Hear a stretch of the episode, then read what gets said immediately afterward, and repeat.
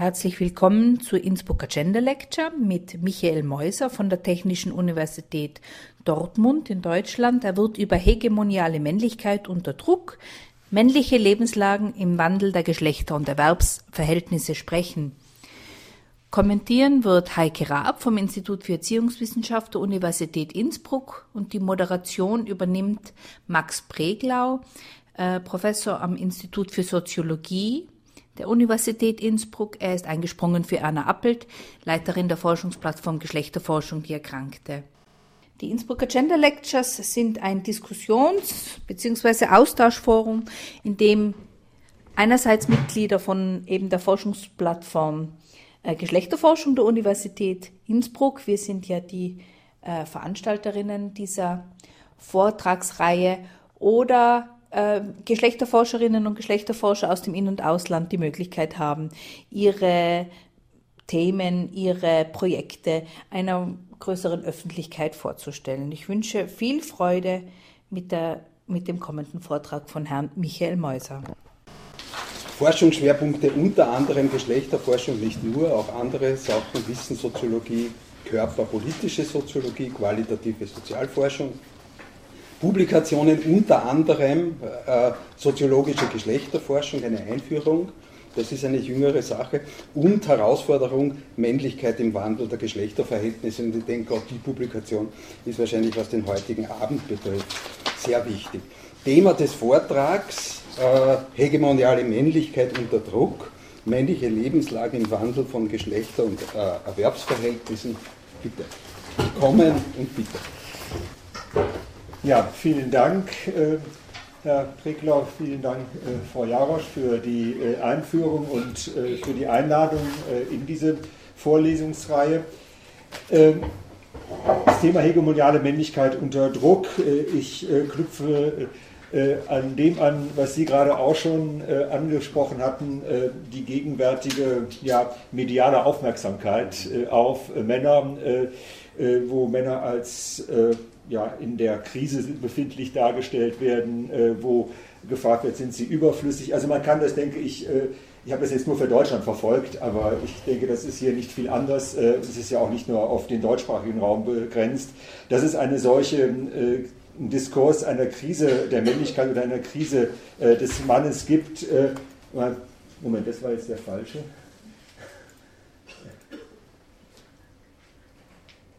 So, da wollte ich hin. Äh, paar Beispiele jüngerer Zeit äh, für äh, diesen medialen Krisendiskurs. Die Bilder sind teilweise drastisch, wie Sie sehen können. Links, was vom Mann noch übrig ist, nicht viel. Ähm, das, das, was noch übrig ist, muss er mit seinen beiden Händen geschützt halten. Also ein gewissermaßen aller Attribute von traditioneller Männlichkeit entkleideter Mann, der verschüchtert vor der Wand steht, ähm, das Bild aus dem Zeitmagazin, äh, die starke Frau, äh, die nicht nur das Kind, sondern auch den Mann im Arm hält. Äh, ganz aktuell äh, von äh, Ende 2012 wiederum mal der Spiegel mit einer Titelgeschichte Oh Mann.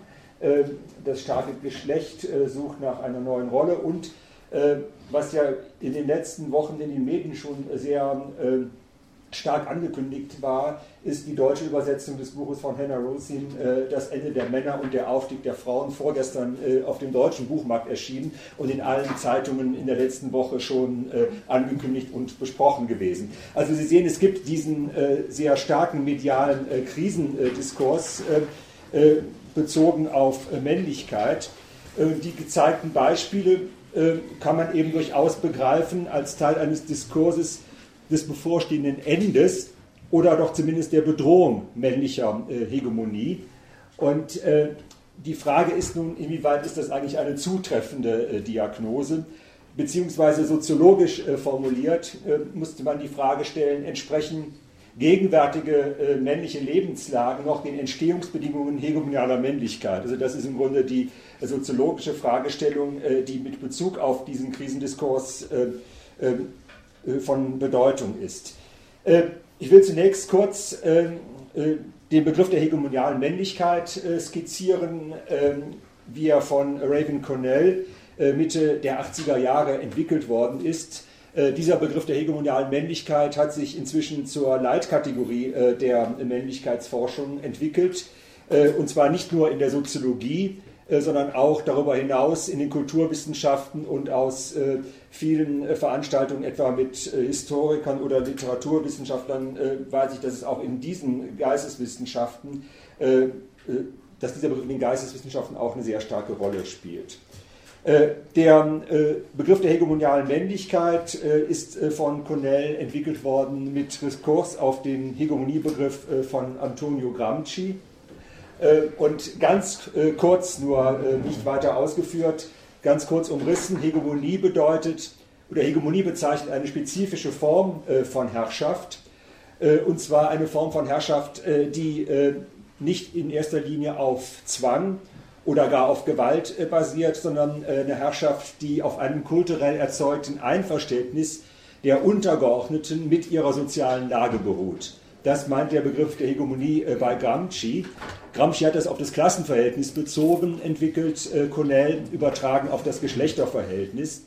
Also eine hegemoniale Ordnung ist eine Ordnung, die gewissermaßen auch als Anerkennungsordnung zu bezeichnen ist, wo eben die Untergeordneten ihre untergeordnete Position und damit die gesamte Ordnung auch äh, anerkennen.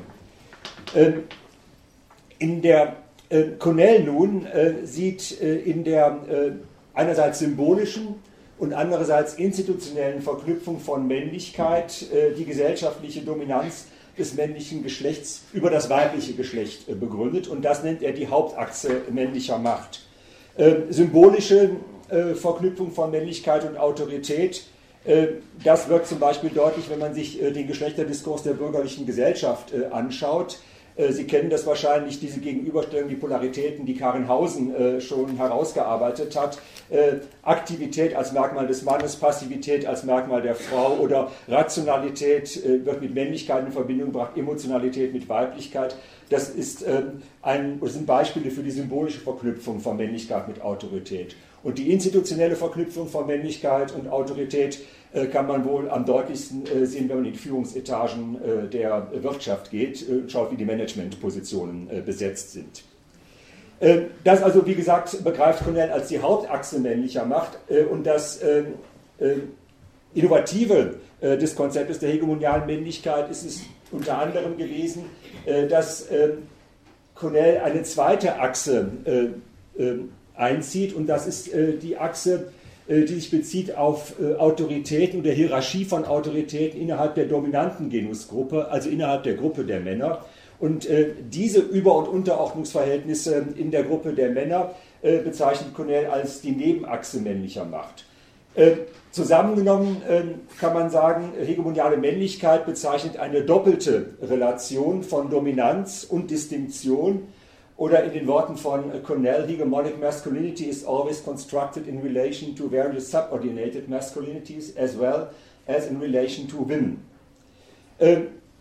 Ähm, hegemoniale Männlichkeit wird also bei Cornell äh, entwickelt als ein relationales Verhältnis auch von Männlichkeiten zueinander. Er spricht von äh, untergeordneten Männlichkeiten, von marginalisierten Männlichkeiten, äh, die bezogen sind auf äh, die hegemoniale Männlichkeit. Ähm, und äh, mit Blick auf die heterosoziale Dimension, also auf das Verhältnis äh, von Männlichkeit zu Weiblichkeit, ähm, führt Cornell den Begriff der Emphasized Femininity ein, der in der deutschen Übersetzung als betonte Weiblichkeit bezeichnet wird. Das ist kein sehr analytisch ausformuliertes Konzept, das ist eine Schwachstelle dieses Ansatzes von Cornell. Ähm, aber gemeint ist damit eine Weiblichkeit, die sich eben auch unterstützend auf die hegemoniale Männlichkeit bezieht und wenn man das empirisch äh, sehr schön äh, dargestellt äh, nachlesen möchte, dann kann ich immer noch empfehlen ein, eine Monographie von Tomke Böhnisch, die den Titel trägt Gattinnen und wo sie Interviews mit den Frauen der Elite gemacht hat, also Frauen von Top-Managern. Da kann man sehr gut nachvollziehen, was, dieser, was diese Emphasized Femininity ausmacht. Ganz wichtig, und das ist etwas, was oftmals in der Rezeption des ähm, Konzepts von Cornell auch äh, nicht so richtig äh, wahrgenommen wird, äh, ganz wichtig ist zu betonen, äh, hegemoniale Männlichkeit ist keine fixe Eigenschaft einer Person. Also eine Person ist nicht als Person hegemonial, es ist keine Charaktereigenschaft, sondern hegemoniale Männlichkeit ist äh, eine Handlungspraxis, die in sozialer Interaktion immer wieder reproduziert wird und reproduziert werden muss, damit sie fortexistiert und die in Institutionen verfestigt ist. Und dabei ähm, äh, ist es wichtig zu schauen, das ist eine Handlungspraxis, die sowohl das Verhältnis von Männern zu Frauen als eben auch von Männern untereinander betrifft. Und ähm, hegemoniale Männlichkeit ist äh, zu begreifen als ein kulturelles Orientierungsmuster, äh, das eben gerade äh, für die Relation von hegemonialer Männlichkeit und untergeordneten Männlichkeiten eine ganz äh, zentrale Rolle spielt. Um uns einem Beispiel aus der eigenen Forschung äh, zu verdeutlichen, auch ein Mann, der nicht in der Lage ist, mit seinem Einkommen die Familie zu ernähren, kann sich gleichwohl als Ernährer der Familie und als Oberhaupt der Familie begreifen. Also es ist gewissermaßen eine fiktionale Wirklichkeitskonstruktion, aber äh, solche Fiktionen sind für die Aufrechterhaltung sozialer Ordnungen von ganz zentraler Bedeutung.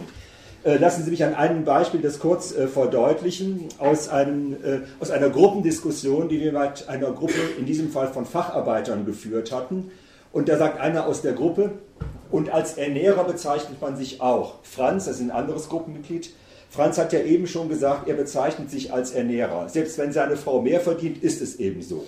Sagen wir mal vielleicht auch, es war immer schon so, der Mann war der Ernährer der Familie. Dass sich im Laufe der Zeit gewandelt hat, dass heute die Frauen äh, mitverdienen und teilweise sogar mehr verdienen als wir Männer, ändert meines Erachtens nichts an der Sachlage, dass die Männer eben nach wie vor eben Familienoberhaupt sind. Ne?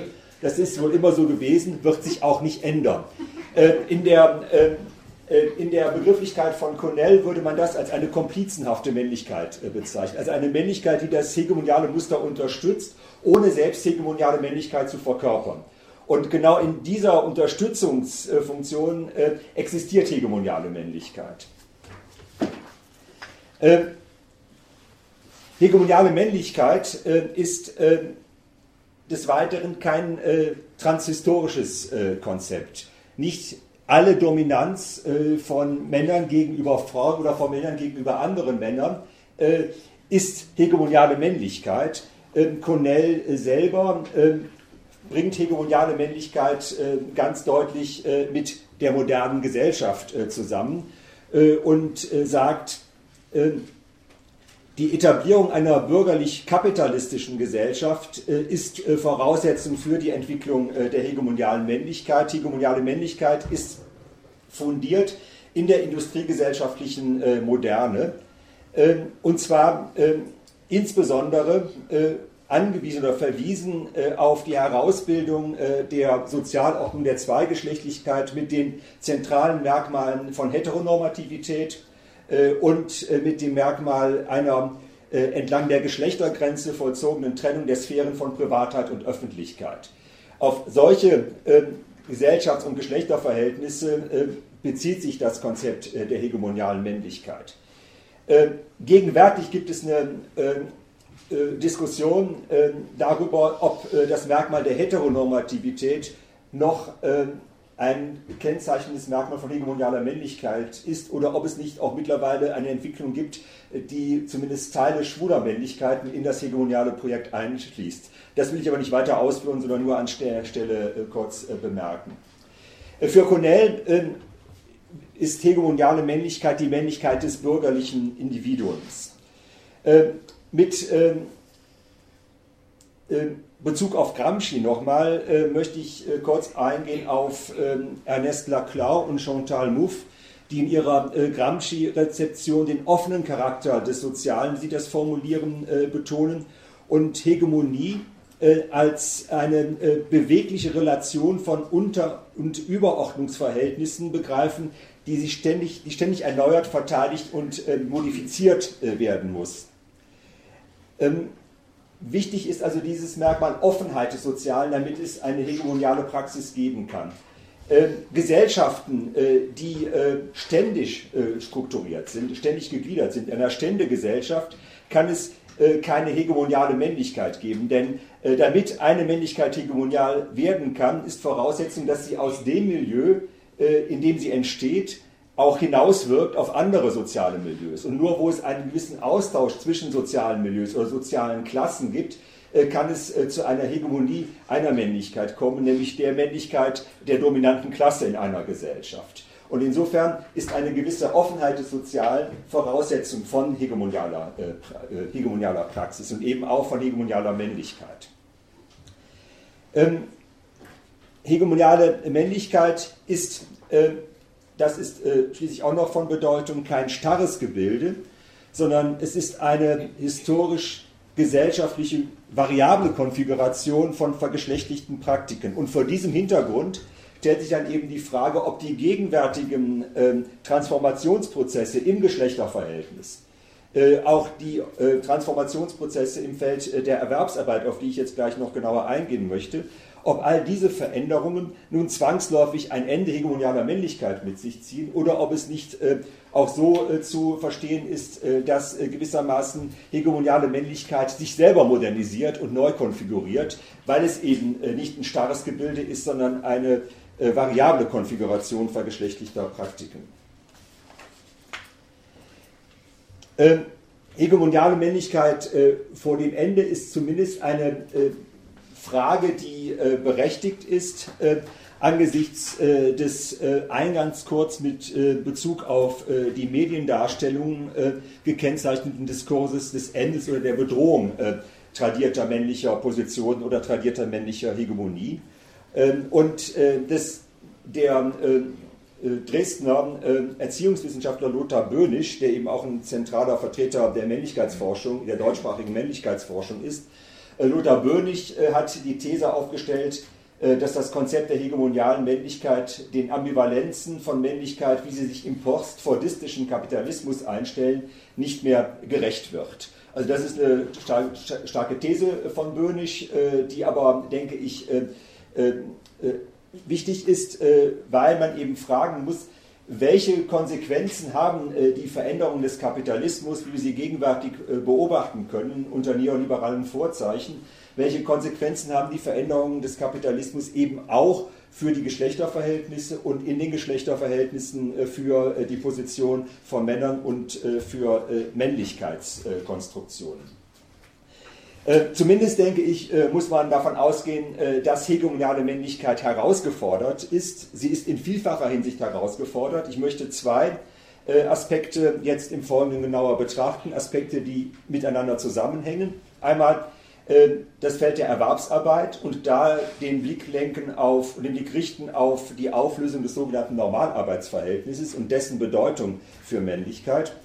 Und äh, zweitens äh, den Blick äh, richten auf die Familie und ähm, auf den Bedeutungsverlust des männlichen Ernährermodells eingehen, wie er sich ja gegenwärtig in den Familien faktisch zumindest in der Tendenz abzeichnet. Ähm, zunächst zur Auflösung des Normalarbeitsverhältnisses als Herausforderung hegemonialer Männlichkeit. Ähm, kurz zur Begriffsklärung. Mit Normalarbeitsverhältnis äh, wird in der Soziologie, aber auch in der Wirtschaftswissenschaft äh, ein Arbeitsverhältnis äh, bezeichnet, äh, das äh, Vollzeitbeschäftigung impliziert, das eine Arbeitsplatzkontinuität äh, beinhaltet, also eine lückenlose Beschäftigung von Ende der Ausbildung bis zum Eintritt ins, in den Ruhestand und äh, dass zumindest äh, in westlichen äh, Wohlfahrtsstaaten auch äh, bezogen ist, äh, auch beinhaltet ein äh, sehr ausgebautes System sozialer Sicherung. dieses Normalarbeitsverhältnis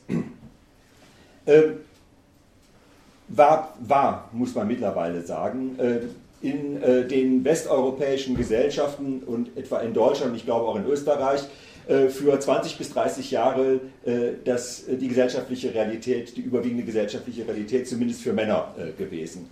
Seit den 80er Jahren bricht es immer stärker auf und vor den 50er Jahren hat es so auch nicht existiert. Also es ist historisch betrachtet eine recht kurze Epoche, die aber eine sehr starke Bedeutung erlangt hat, was das Selbstverständnis betrifft.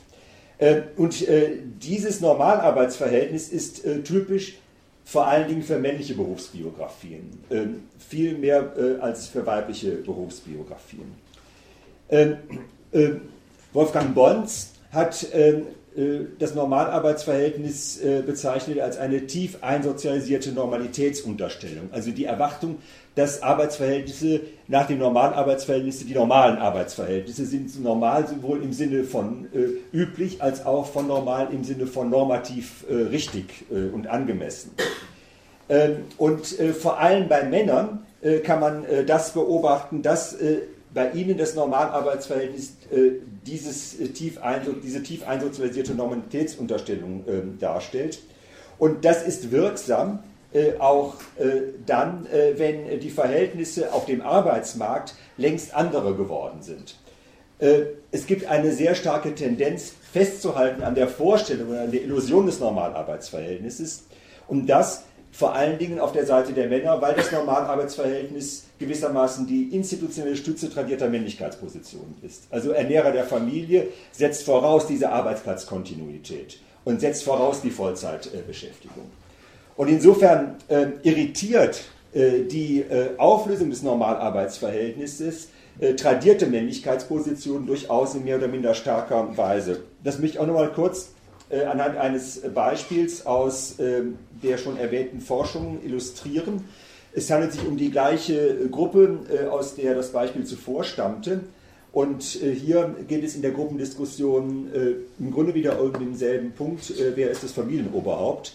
Und da heißt es, aber es gibt ja nun auch, ich sage mal Familien, ich sage mal bedingt durch die Arbeitslosigkeit, die wir jetzt haben, wo die Frau einen guten Job hat und der Mann den Beruf eben äh, seinen Job, sag ich mal, verloren hat und wo die Frau nun jetzt das Geld nach Hause bringt. Und trotzdem, jo, und trotzdem würde ich sagen, kann passieren, in der heutigen Zeit kann das durchaus passieren, meint ein anderer, ist trotzdem nach wie vor, auch wenn der Mann die Hausarbeit macht, der Mann ist trotzdem das Familienoberhaupt, so sehe ich das, ist trotzdem der Mann. Eben, und so ist es immer gewesen und wieso soll ich das ändern? Ne?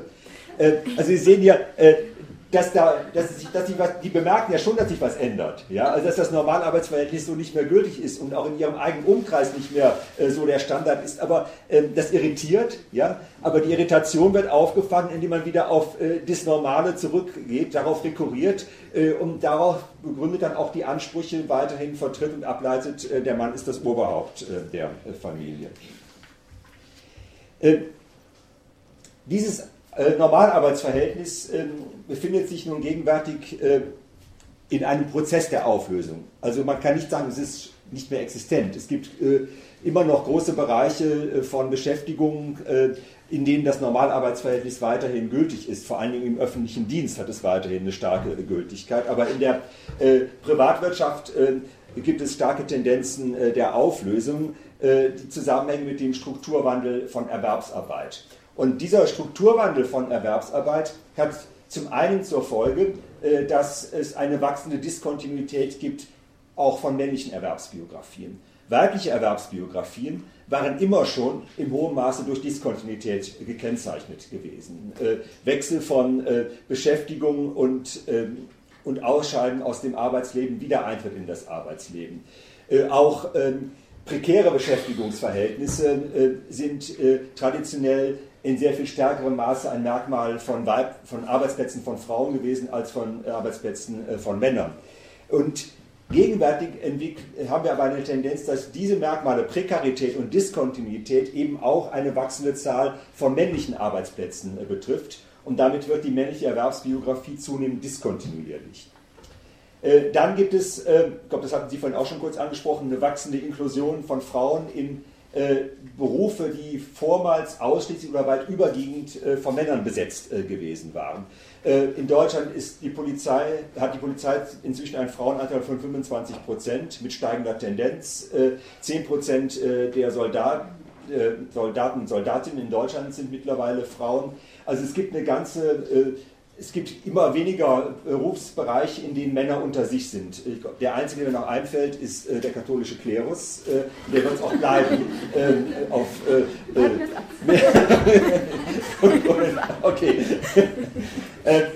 das, hat, das hat nun folgende Konsequenzen. Damit lösen sich sogenannte männlich-homosoziale Berufswelten auf. Also Berufswelten, wo Männer unter sich sind.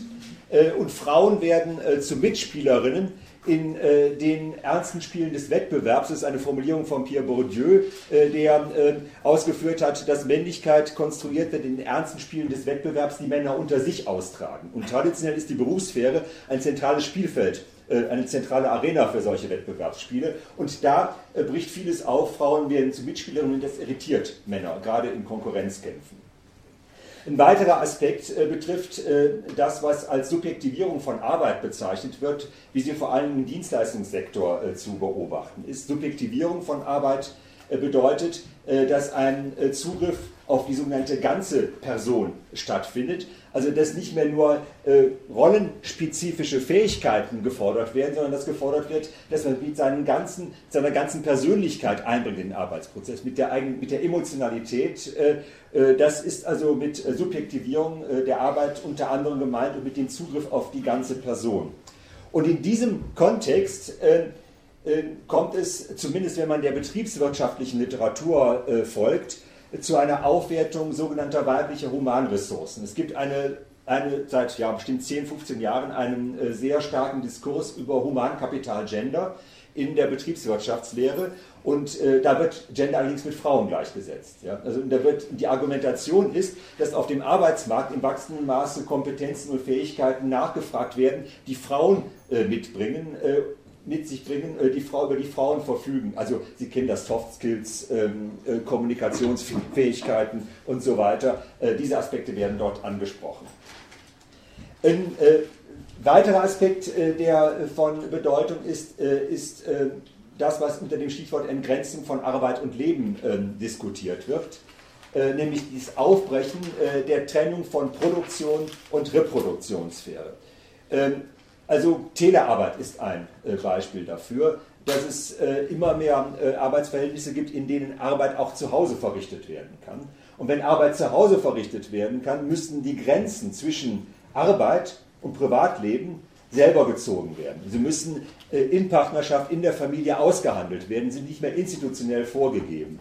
Und diese Notwendigkeit, die Grenzen auszuhandeln zwischen Produktion und Reproduktion, im privaten Bereich selbst äh, hat zur Folge, dass eben dann auch die Position des Mannes neu definiert wird. Das ist noch wenig empirisch erforscht. Es gibt eine interessante britische Studie von Susan Halford, äh, die beschreibt, äh, wie äh, Männer, die zwei Tage in der Woche zu Hause arbeiten und dann über den Computer mit der Firma verbunden sind, äh, wie diese Männer dann äh, in Kooperation mit ihren Frauen selber immer schauen müssen, wie sie die Grenzen ziehen zwischen Arbeit und Familien, äh, zwischen Berufsarbeit und Familienarbeit und dass das ständiger Aushandlungsprozess ist und nicht mehr vorgegeben ist.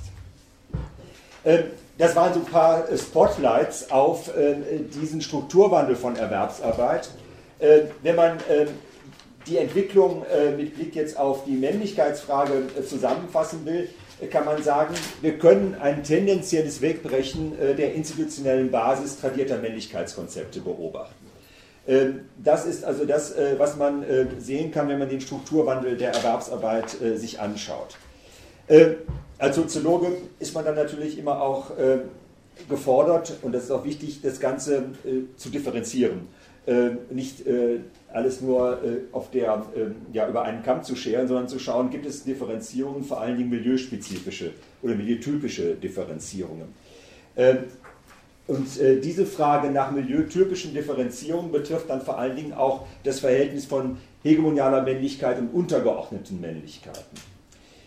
Es gibt zu dieser Frage nach milieutypischen Differenzierungen, äh, wie generell zu der Frage, welche Konsequenzen hat äh, der Strukturwandel von Erwerbsarbeit auf Männlichkeitspositionen, noch relativ wenig empirische Forschung. Die Forschung, die vorliegt, äh, legt zumindest folgende Unterscheidung nahe. Und zwar, dass man sehen kann, dass eigentümlicherweise eine Orientierung am Normalarbeitsverhältnis und auch an den Sicherheitsverheißungen des Normalarbeitsverhältnisses. Und weiterhin äh, ein Festhalten an tradierten Männlichkeitsmustern, dass man all das vor allen Dingen äh, bei solchen Männern findet, für die das Normalarbeitsverhältnis kaum erreichbar ist. Vor allen Dingen nicht erreichbar ist mangels äh, qualifizierter Bildungsabschlüsse. Da gibt es äh, einige Studien äh, aus Deutschland äh, zu, über zum Beispiel ostdeutsche äh, junge Männer äh, mit geringen oder gar keinen Bildungsabschlüssen und die zeigen, ähm, dass gerade unter dieser Gruppe von Männern eben das Normalarbeitsverhältnis als Normalitätsfolie sehr stark immer noch eine Rolle spielt. Mit dem Festhalten an traditionellen Mustern äh, und traditionellen Ansprüchen wird gewissermaßen äh, ja, versucht, eine Inklusion in eine Arbeitswelt zu erreichen, äh, die von Auslösungen betroffen ist und insbesondere äh, Männern mit äh, niedrigen Bildungsabschlüssen äh, nicht offen steht. Ähm, auf der anderen Seite kann man etwas beobachten, was Cornell und Wood als sogenannte Transnational Business Masculinity, Masculinity beschrieben haben. Nämlich äh, einen produktiven Umgang mit Unsicherheit äh, und äh, die Gestaltung äh, des Wandels äh, äh, im Segment privilegierter Beschäftigung. Also bei hochrangigen Managern, bei Führungskräften, die gerade global agieren, so zeigen das Studien von Cornell und Wood, kann man feststellen, dass dort gewissermaßen die die Unsicherheit nicht als Bedrohung wahrgenommen wird, sondern die Unsicherheit als Herausforderung wahrgenommen wird und als neue gewissermaßen Steigerung in den ernsten Spielen des Wettbewerbs der Männer untereinander, denen man sich stellt und äh, an den Spielen hat man dann auch teilweise großes Vergnügen, diese Spiele äh, zu spielen. Äh, und dieser Wettbewerb, äh, so äh, Cornell, funktioniert im Sinne eines Up-or-Out-Modells. Entweder man schafft es äh, und kommt weiter nach oben oder man ist raus. Äh, und äh, dieses äh, Wettbewerbsspiel ähm, bezeichnet, bezeichnet Cornell und Wood als Transnational Business Masculinity, das gewissermaßen das neue Idealbild von Männlichkeit möglicherweise darstellt und auch eine Neuformierung von hegemonialer Männlichkeit beinhaltet. Ähm, untergeordnete Männlichkeiten, da kann man also feststellen, äh, verschärfen sich männliche Identitätskonflikte durch Festhalten an tradierten Mustern, also am Normalarbeitsverhältnis und an den Sicherheitsvereisungen des Normalarbeitsverhältnisses.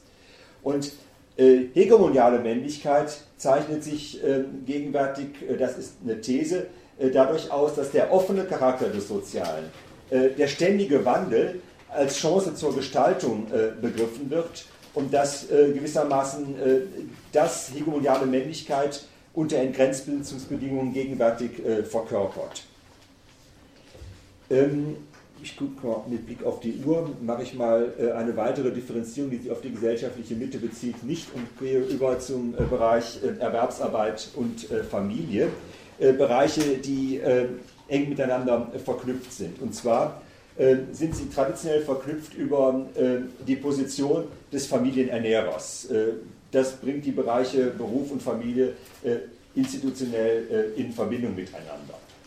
Ähm, was wir in diesem Feld nun beobachten können, äh, Erwerbsarbeit und Familie, ist eine Tendenz zu einer, hier grabe ich eine, eine Formulierung von Irene Dörling und Susanne Völker auf, eine Tendenz zur praktischen Erschöpfung des Ernährerkonstrukts. Also der Mann als Ernährer der Familie ist als Bild, als Vorstellung immer noch präsent aber faktisch äh, immer schwerer zu realisieren und äh, das kann man als die Erschöpfung dieses Ernährerkonstruktes bezeichnen.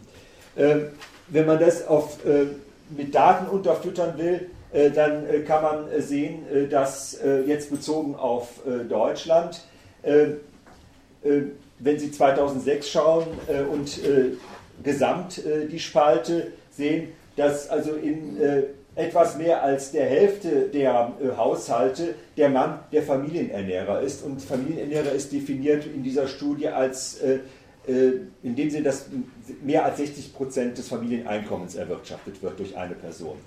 In 32 äh, Prozent der Haushalte ist eine egalitäre Einkommenserwirtschaftung gegeben. Also dieses verweist darauf, es gibt den, es gibt den Mann als Familienernährer weiterhin, aber er ist äh, nur noch in etwas mehr als der Hälfte der Haushalte präsent.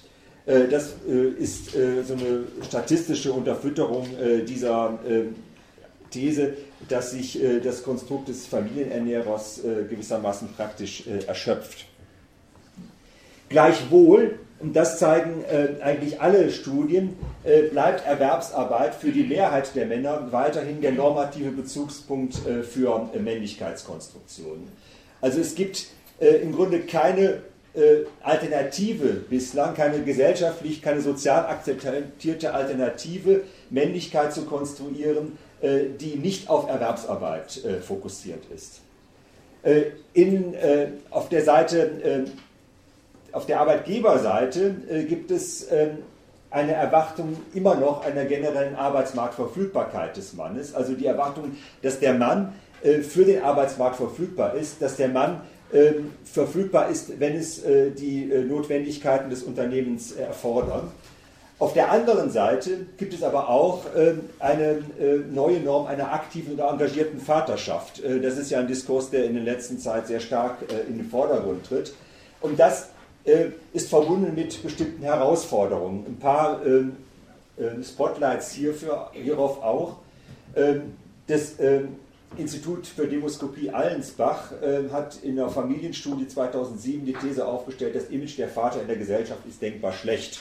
Und in dieser Studie taucht zum ersten Mal eine Figur auf, die es vorher gar nicht gab, der Rabenvater. Ja, Sie kennen alle die Rabenmutter, das ist eine gängige Formulierung. Und in dieser Studie war zum ersten Mal vom Rabenvater äh, die Rede.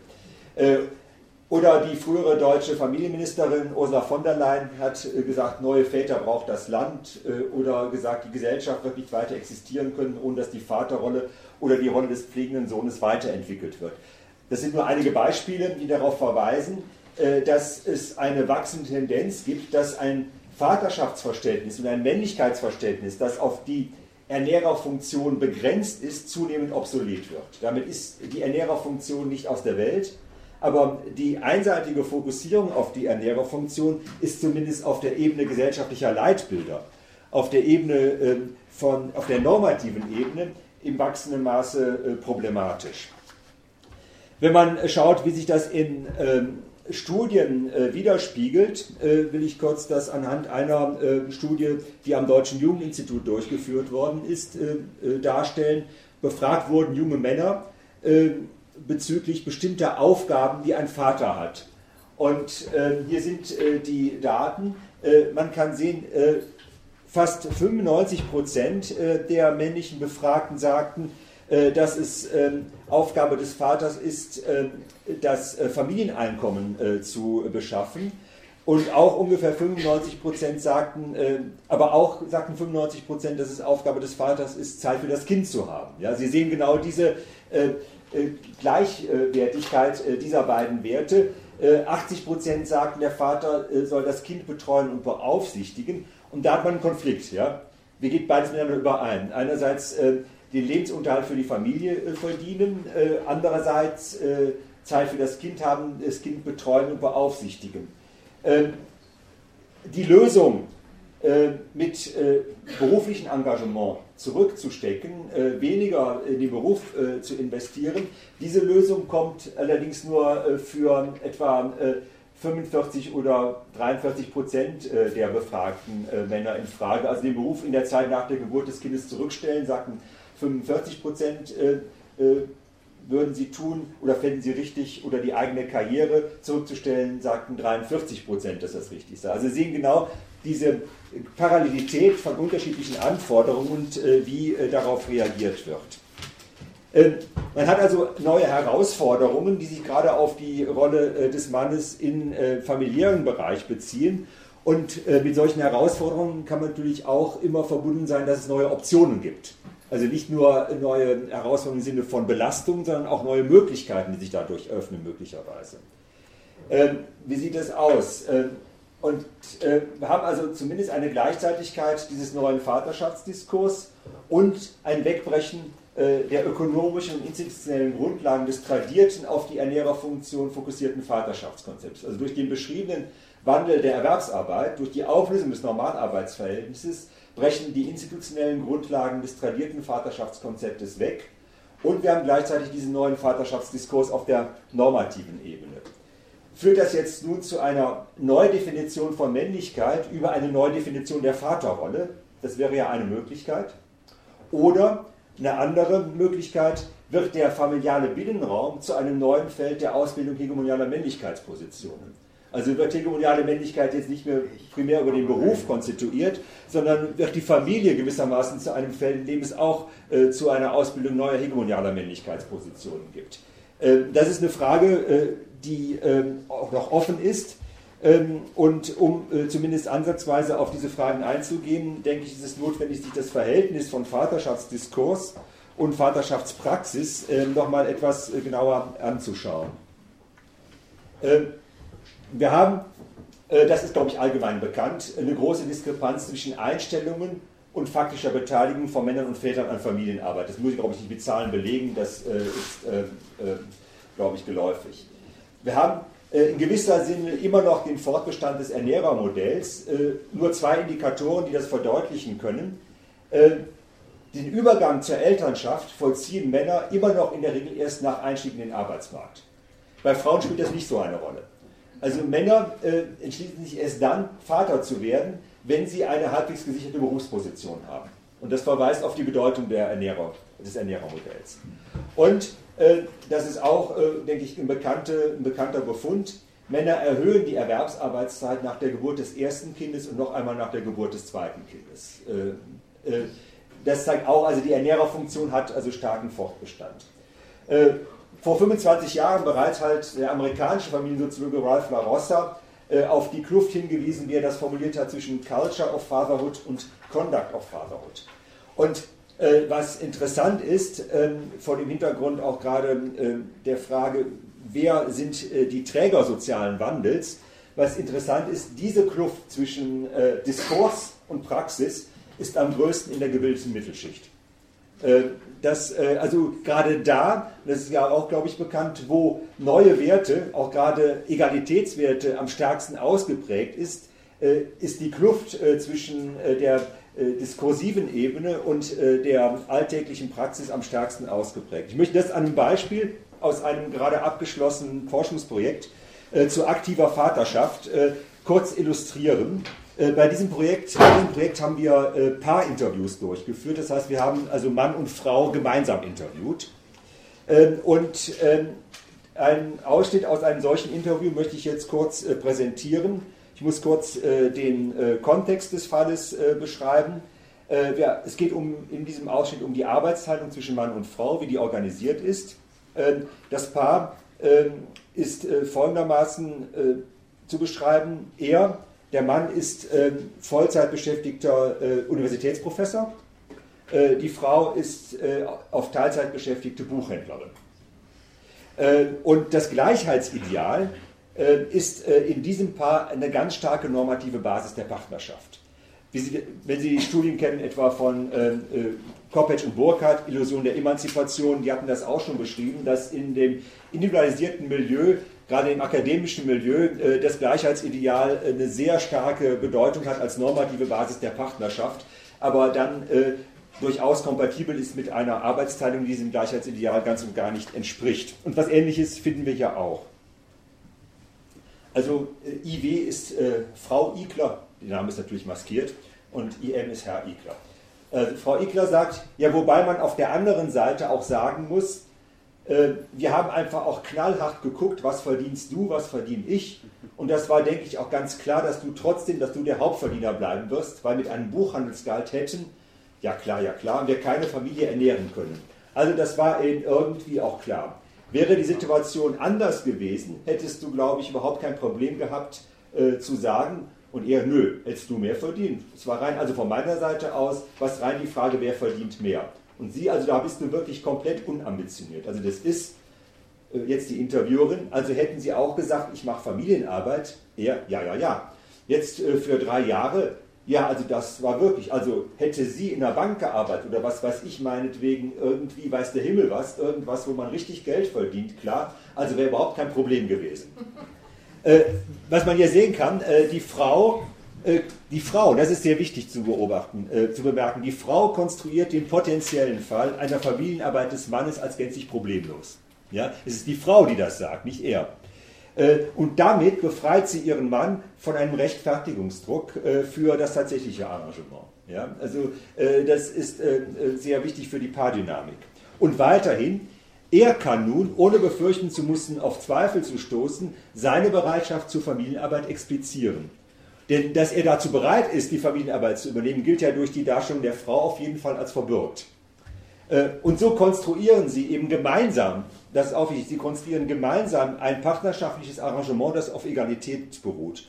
Und die Glaubwürdigkeit wird aber vor allen Dingen äh, durch äh, die Frau erzeugt, indem sie in dieser Passage ja, die Führung übernimmt.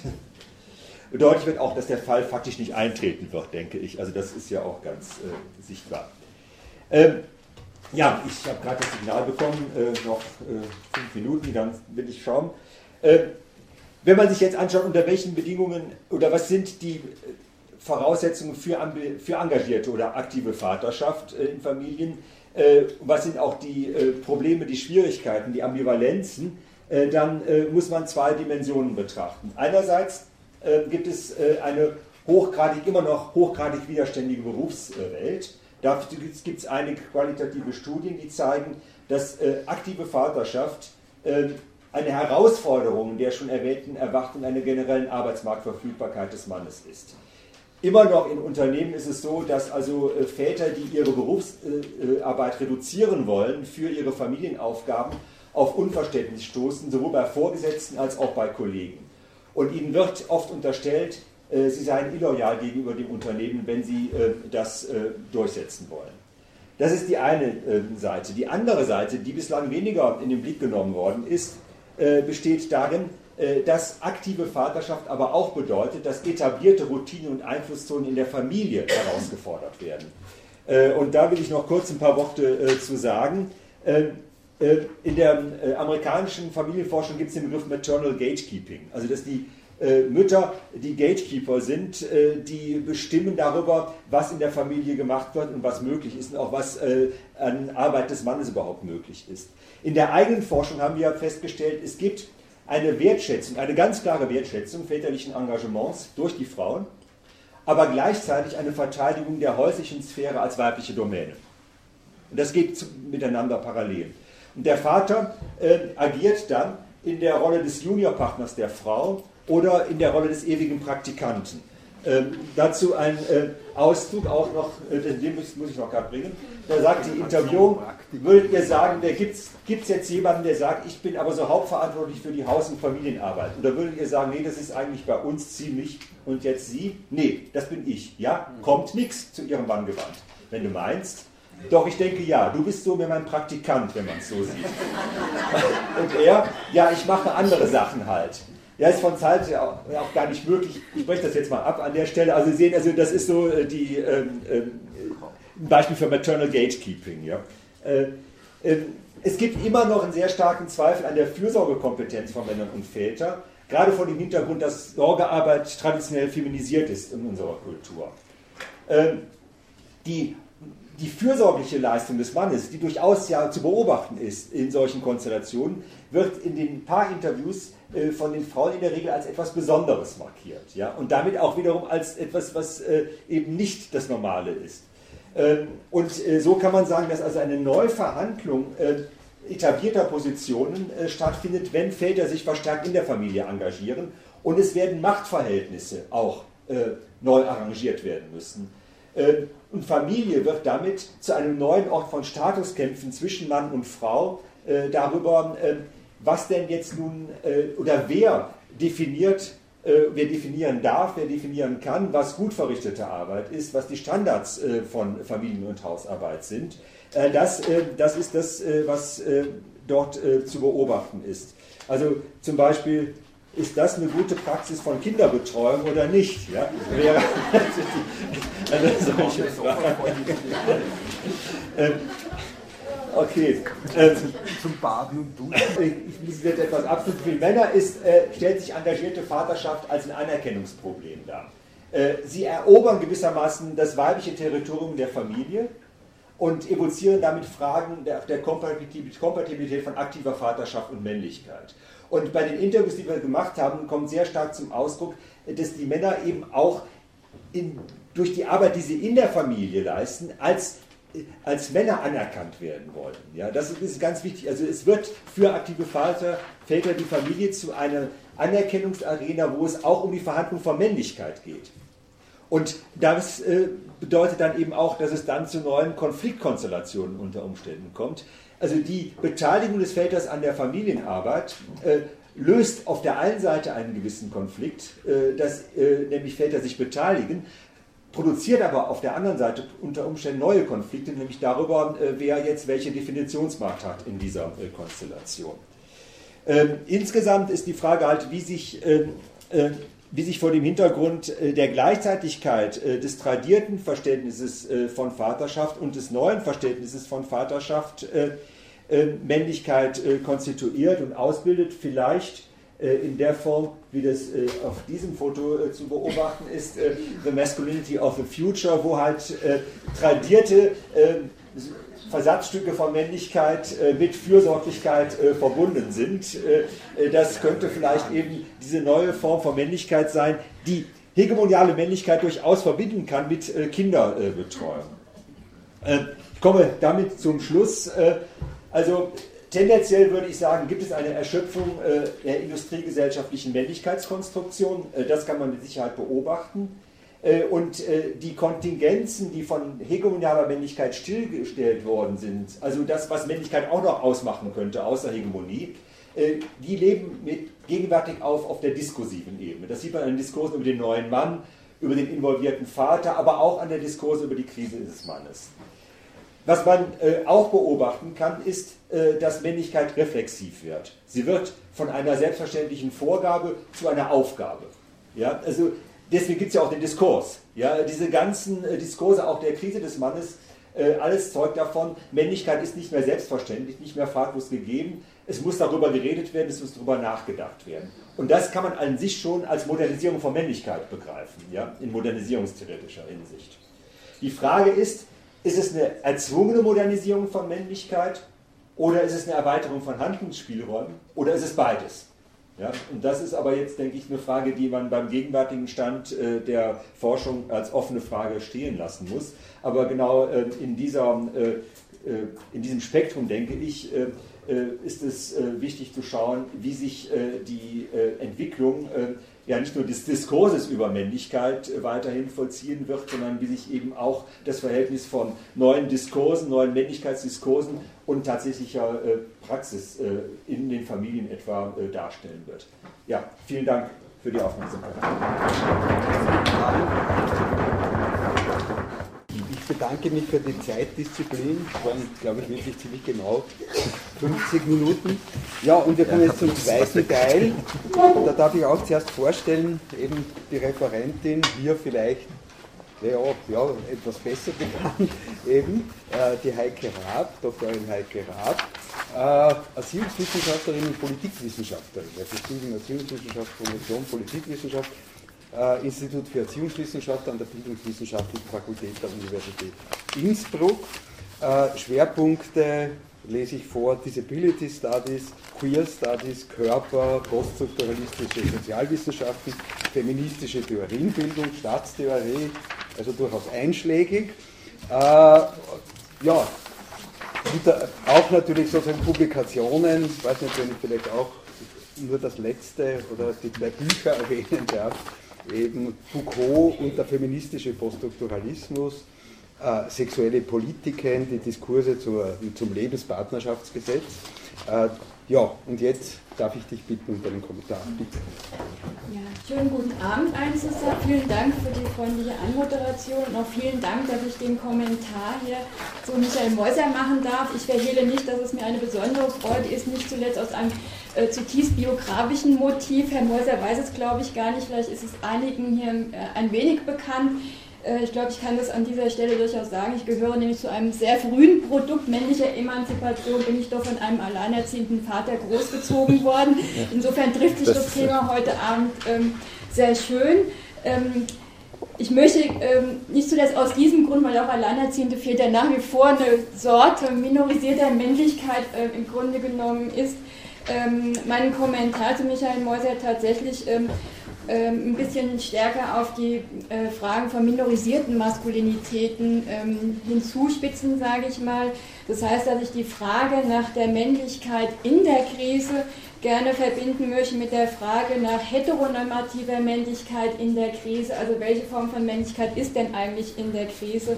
Gerade wenn man von einem hegemonialen Konzept von Männlichkeit ausgeht, was sozusagen ja auch konkurrierende Männlichkeitsmodelle in sich ja auch nochmal bedeutet.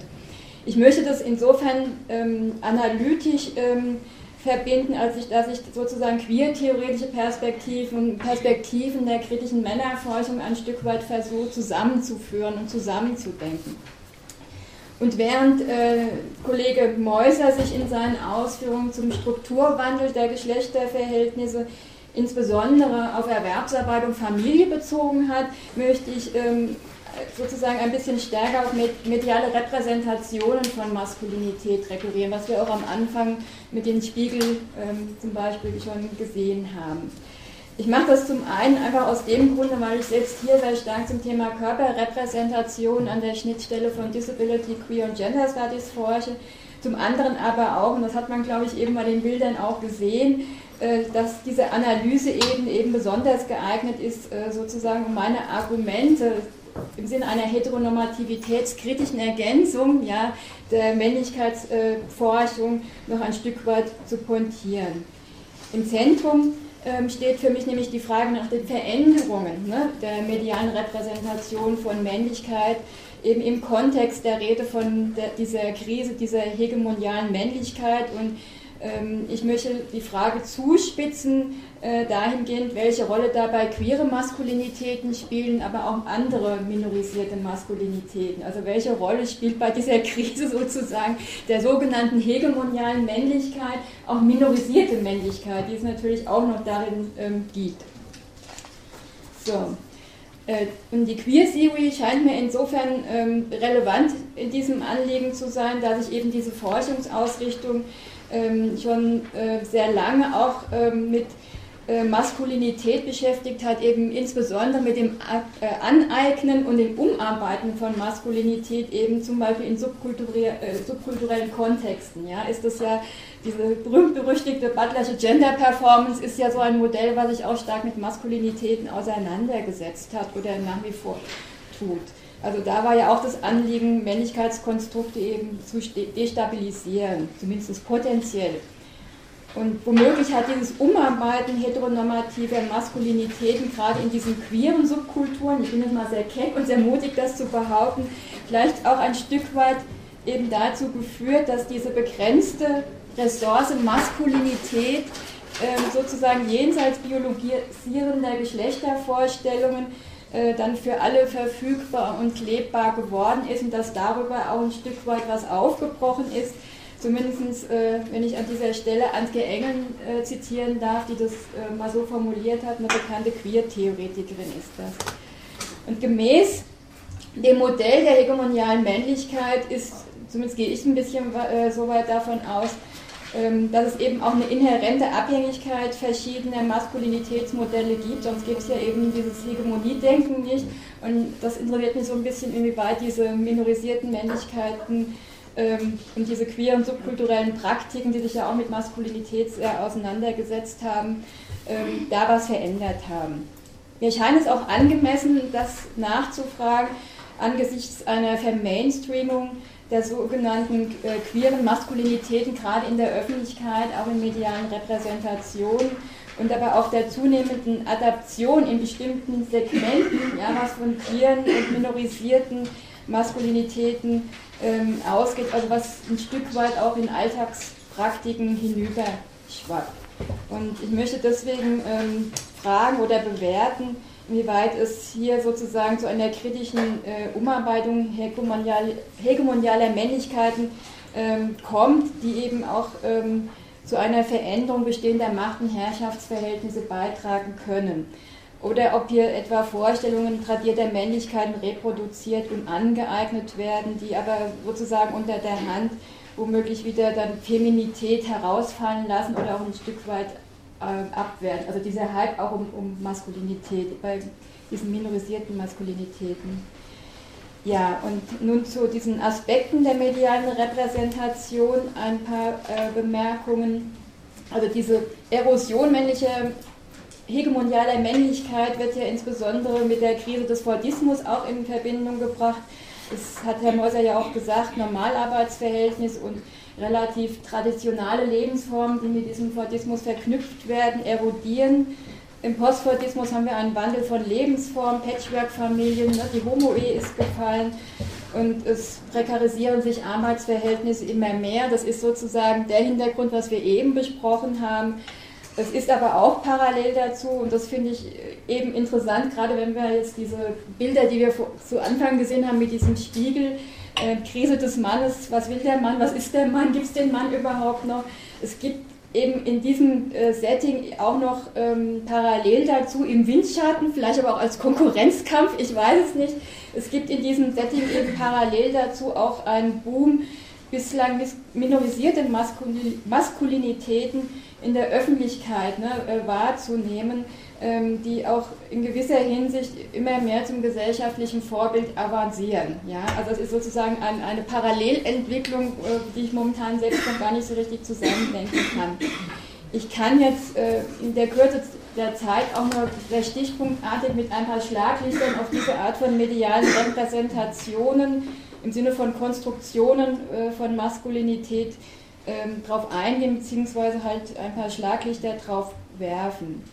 Ich habe ähm, sozusagen mit einer Ad-Hoc-Stichprobe drei maßgebliche mediale äh, Männlichkeitsstereotype ausgemacht bei diesen medialen Konstruktionen, die aus meiner Sicht eben auch nochmal für eine spezifische Art äh, des Wandels von Maskulinität stehen. Aber wie gesagt, es ist eine Ad-Hoc-Stichprobe, jetzt kein ähm, äh, fundiertes, empirisch ermitteltes äh, Forschungsergebnis.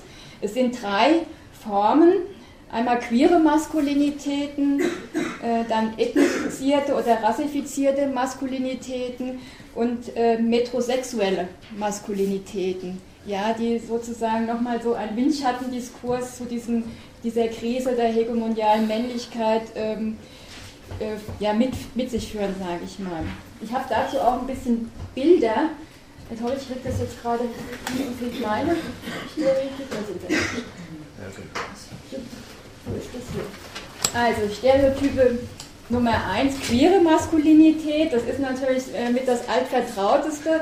Ja, also wie bereits angedeutet, nicht kommen eben im Bereich von Familie Lebensformen nicht nur sozusagen hegemoniale, heteronormative Männlichkeit unter Druck, es entstehen auch neue Formen von Maskulinitäten und äh, Familien, eben nicht heteronormative Lebensformen in der Queer Theory war zum Beispiel immer der schwangere Mann, ne, äh, ist da sehr, sehr diskutiert worden. Wir sehen hier ein Bild. Ähm, aber auch ähm, der schwule Politiker, zumindest in Deutschland, ist ja ähm, da sehr prominent geworden. Also hier gibt es sozusagen auch ein Aneignen und Umarbeiten bestimmter Maskulinitäten, die aber in, nur in bestimmten äh, sozialen Segmenten zum Beispiel eben in der Politik zunehmend wahrgenommen werden oder auch in bestimmten Segmenten, Stichwort Homo-Ehe, ja, sozusagen auch ein Stück weit Lebenspraxis geworden äh, ist. Nicht zuletzt die Homo-Ehe, ja, mit diesen ähm, gleichgeschlechtlichen Elternpaaren stellt ja auch nochmal die Frage nach Konstruktion von Vaterschaft und Mutterschaft und diesen geschlechtsbezogenen Zuschreibungen ja auch nochmal neu. Das darf man ja auch nicht vergessen. Also das sind alles Entwicklungen, die in diesem ganzen Kontext um die Krise der hegemonialen Männlichkeit ja auch noch irgendwo mit im Teich herumschwimmen und mit im Spiel sind in diesem Konkurrenzspiel, was Herr Meuser gesagt hat. Ne? Ähm, kritisch möchte ich zu dieser Entwicklung anmerken, was dieses Queering Masculinity eben anbelangt, nicht nur weil es sozusagen auch der Hype in der Queer Theory geworden ist, also die kritische Aneignung von maskulinen Geschlechtercodes in, in, in, in feministischen Kreisen, sage ich, ähm, dass das eben auf der einen Seite auch mit einer gewissen Marginalisierung von Feminität, insbesondere auch nicht heteronormativer Feminität einhergeht, dass aber auch auf der anderen Seite, und das kann man durchaus auch kritisch sehen, eine spezifische Variante queerer Maskulinität zunehmend hegemonial wird. Äh, ganz platt gesprochen kann man das, zumindest wenn man äh, in Deutschland sich das anschaut, dass sehr viele schwule Politiker äh, zu Spitzenpolitikern geworden sind vielleicht einfach das auf den Nenner bringen, dass bislang der schwule Tunte, ne, die Fummelträne, sicherlich nicht äh, Bundes, äh, Bundeskanzler, sage ich schon, also Meister von Berlin hätte werden können. Aber Herr Wobereit kann es und er kann es aber auch aus diesem Grunde, weil er eben durchaus auch in der Lage ist, also traditionale maskulinistische Männlichkeit-Codes zu bedienen, ob, also in anderen Fällen, obwohl er schwul ist. Und ich finde, dieses Gap sollte man bei diesem ähm, diese, diese Handlungserweiterung, vielleicht kann man das in diesem Falle sagen, auch für, für schwule Männer äh, sollte man ähm, eigentlich ähm, ja, sozusagen mit dabei bedenken, dass darin auch ähm, einfach eine bestimmte Form nicht heteronormative Maskulinität äh, zumindest Gefahr läuft, dominant zu werden, auch wenn es auf der anderen Ebene ein Emanzipationsgewinn ist. Zum zweiten Beispiel, es ist sozusagen ein weiterer ähm, äh, Prototyp ja, der äh, alternativen äh, minorisierten äh, Maskulinität, äh, die ethnisierte oder rassifizierte Maskulinität, dass da sozusagen momentan ähm, ein, ein Wandel mit einhergeht, was diese Maskulinitäten anbelangt, zeigen eben nicht nur die sogenannten schwulen Promi-Politiker, die ja auch nur ein Symbol sind für etwas, was gerade stattfindet, sonst könnten die ja nicht sozusagen an der obersten Öffentlichkeitsebene von Politik äh, mitspielen. Das gleiche gilt natürlich auch für minorisierte, ethnisierte Maskulinitäten, wofür Barack Obama ein überaus prominentes äh, Beispiel ist. Und äh, es wird ja nicht zuletzt auch diskutiert, spätestens ne, mit seinem zweiten Wahlsieg in der US-Präsidentschaft, dass das Ende der Vorherrschaft traditionaler, sprich weißer männlicher Herrschaft damit verbunden ist. Also sozusagen die Krise des, des Mannes ist eigentlich die Krise des weißen Mannes. Ja, äh, wird zumindest diskutiert, ob man das so ähm, platt behaupten kann kann ich jetzt auch ähm, nur sozusagen mal andeuten, müsste man vielleicht auch noch mal genauer hinschauen. Es ist zumindest momentan diskutiert worden. Es bleibt aber auch hier kritisch ähm, nachzufragen, wie weit solche Erfolgsphänomene wie Obama, also schwarze Männer an der Macht, sage ich mal, hegemoniale Männlichkeiten am Ende aber auch tatsächlich hinterfragen oder ob nicht zu, äh, es nicht so ein bisschen ist, wie ich eben auch schon mit, mit queeren Maskulinitäten es beschrieben habe ob eben nicht ähm, auch was ethnisierte Maskulinitäten das anbelangt, dass da minorisierte Männer eben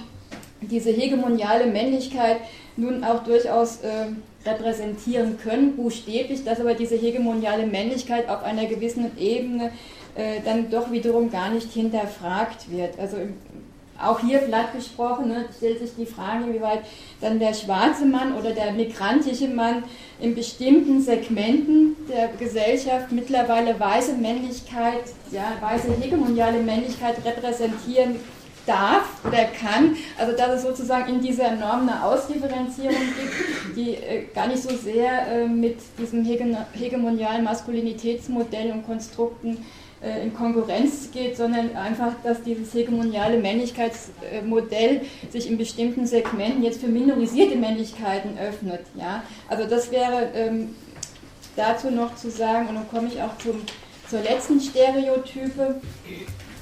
Das ist der, die metrosexuelle Maskulinität und ich habe jetzt äh, sicherlich nicht ohne Grund David Beckham genommen als äh, Promi-Beispiel, auch wenn das sozusagen in der Alltagspraxis, also das am weitesten und am verbreitesten bekannte Phänomen ist, der metrosexuelle Mann, ähm, nicht ohne Grund auch hier mit Parfümwerbung, nicht? David Beckham, also der taucht äh, nämlich auch äh, seit geraumer Zeit in den Massenmedien auf. Interessanterweise gibt es, also zumindest meiner, meines Wissens nach, die metrosexuelle Frau nicht. Ich lasse mich gerne aufklären, falls jemand die inzwischen gefunden hat. Ähm, und äh, wie gesagt, der britische Fußballstar Beckham ist eben hier der als Prototyp des Metrosexuellen. Der Begriff ist von einem britischen Journalisten erfunden worden und es steht so ein bisschen für diese Aneignung eben queerer äh, Codes ja, im Mainstream, aber auch gleichzeitig für eine neue äh, Werbestrategie einer Werbebranche, wo sozusagen alles, was die Frau mit ihren ganzen Schönheitsidealen und Kosmetika und so weiter und so fort, was jetzt auch strategisch versucht wird, auf Männer auszudehnen als neues Marktsegment. Und hier ist sozusagen ähm, äh, der Trick dabei, ähm, diese queeren Maskulinitäten ähm, sozusagen für ähm, metrosexuelle Männer, dass sie daran auch partizipieren können, aber eben als ein spezielles Konsumobjekt, äh, Subjekt, ja. Und ähm, das ist sozusagen der queere Lebensstil, wird da immer stärker als Konsumavantgarde und als ein spezielles Lifestyle-Angebot äh, buchstäblich verkauft und man muss sozusagen da, äh, was Heteronormativität anbelangt, auch ein bisschen zweigleisig fahren, weil auf der einen Seite soll auch homosexuelles Publikum mit bedient werden, aber auf der anderen Seite soll eben auch der heterosexuelle Mann ne, als für, zur Kaufkraft ge, äh, gewonnen werden. Und in diesem Sinne, äh, zumindest sagt das äh, die aktuelle ähm, Literatur, gibt es bei diesem Modell des effeminierten metrosexuellen Männlichkeitskonstruktes durchaus auch eine latente Homophobie, weil es eigentlich äh, doch darum geht, dass diese Männer letztendlich heterosexuell sind und dass es auch wichtig ist, da eine Grenze aufzumachen. Und zum Schluss noch ein paar ähm, Schlussfolgerungen ähm, zu diesen drei Stereotypen und zur Krise der hegemonialen Männlichkeit. Ähm, was also diese Ad-Hoc-Beobachtung, ne, also als ich mal so durch die Zeitungen geblättert habe, was bedeutet das für das Projekt einer Transformation hegemonialer Männlichkeit? Also durchaus im Sinne einer Suche nach Brüchen in hegemonialen Mustern, darum geht es ja ein Stück weit auch, ja. Ähm, und äh, habe das so ein bisschen interpretiert, dass es durchaus eine Pluralisierung von Männlichkeit und Maskulinität gibt, indem eben diese queeren, minorisierten Maskulinitäten durchaus eine Rolle spielen und vielleicht auch eine Konkurrenz darstellen zu dieser äh, der bestimmten Form von hegemonialer Männlichkeit.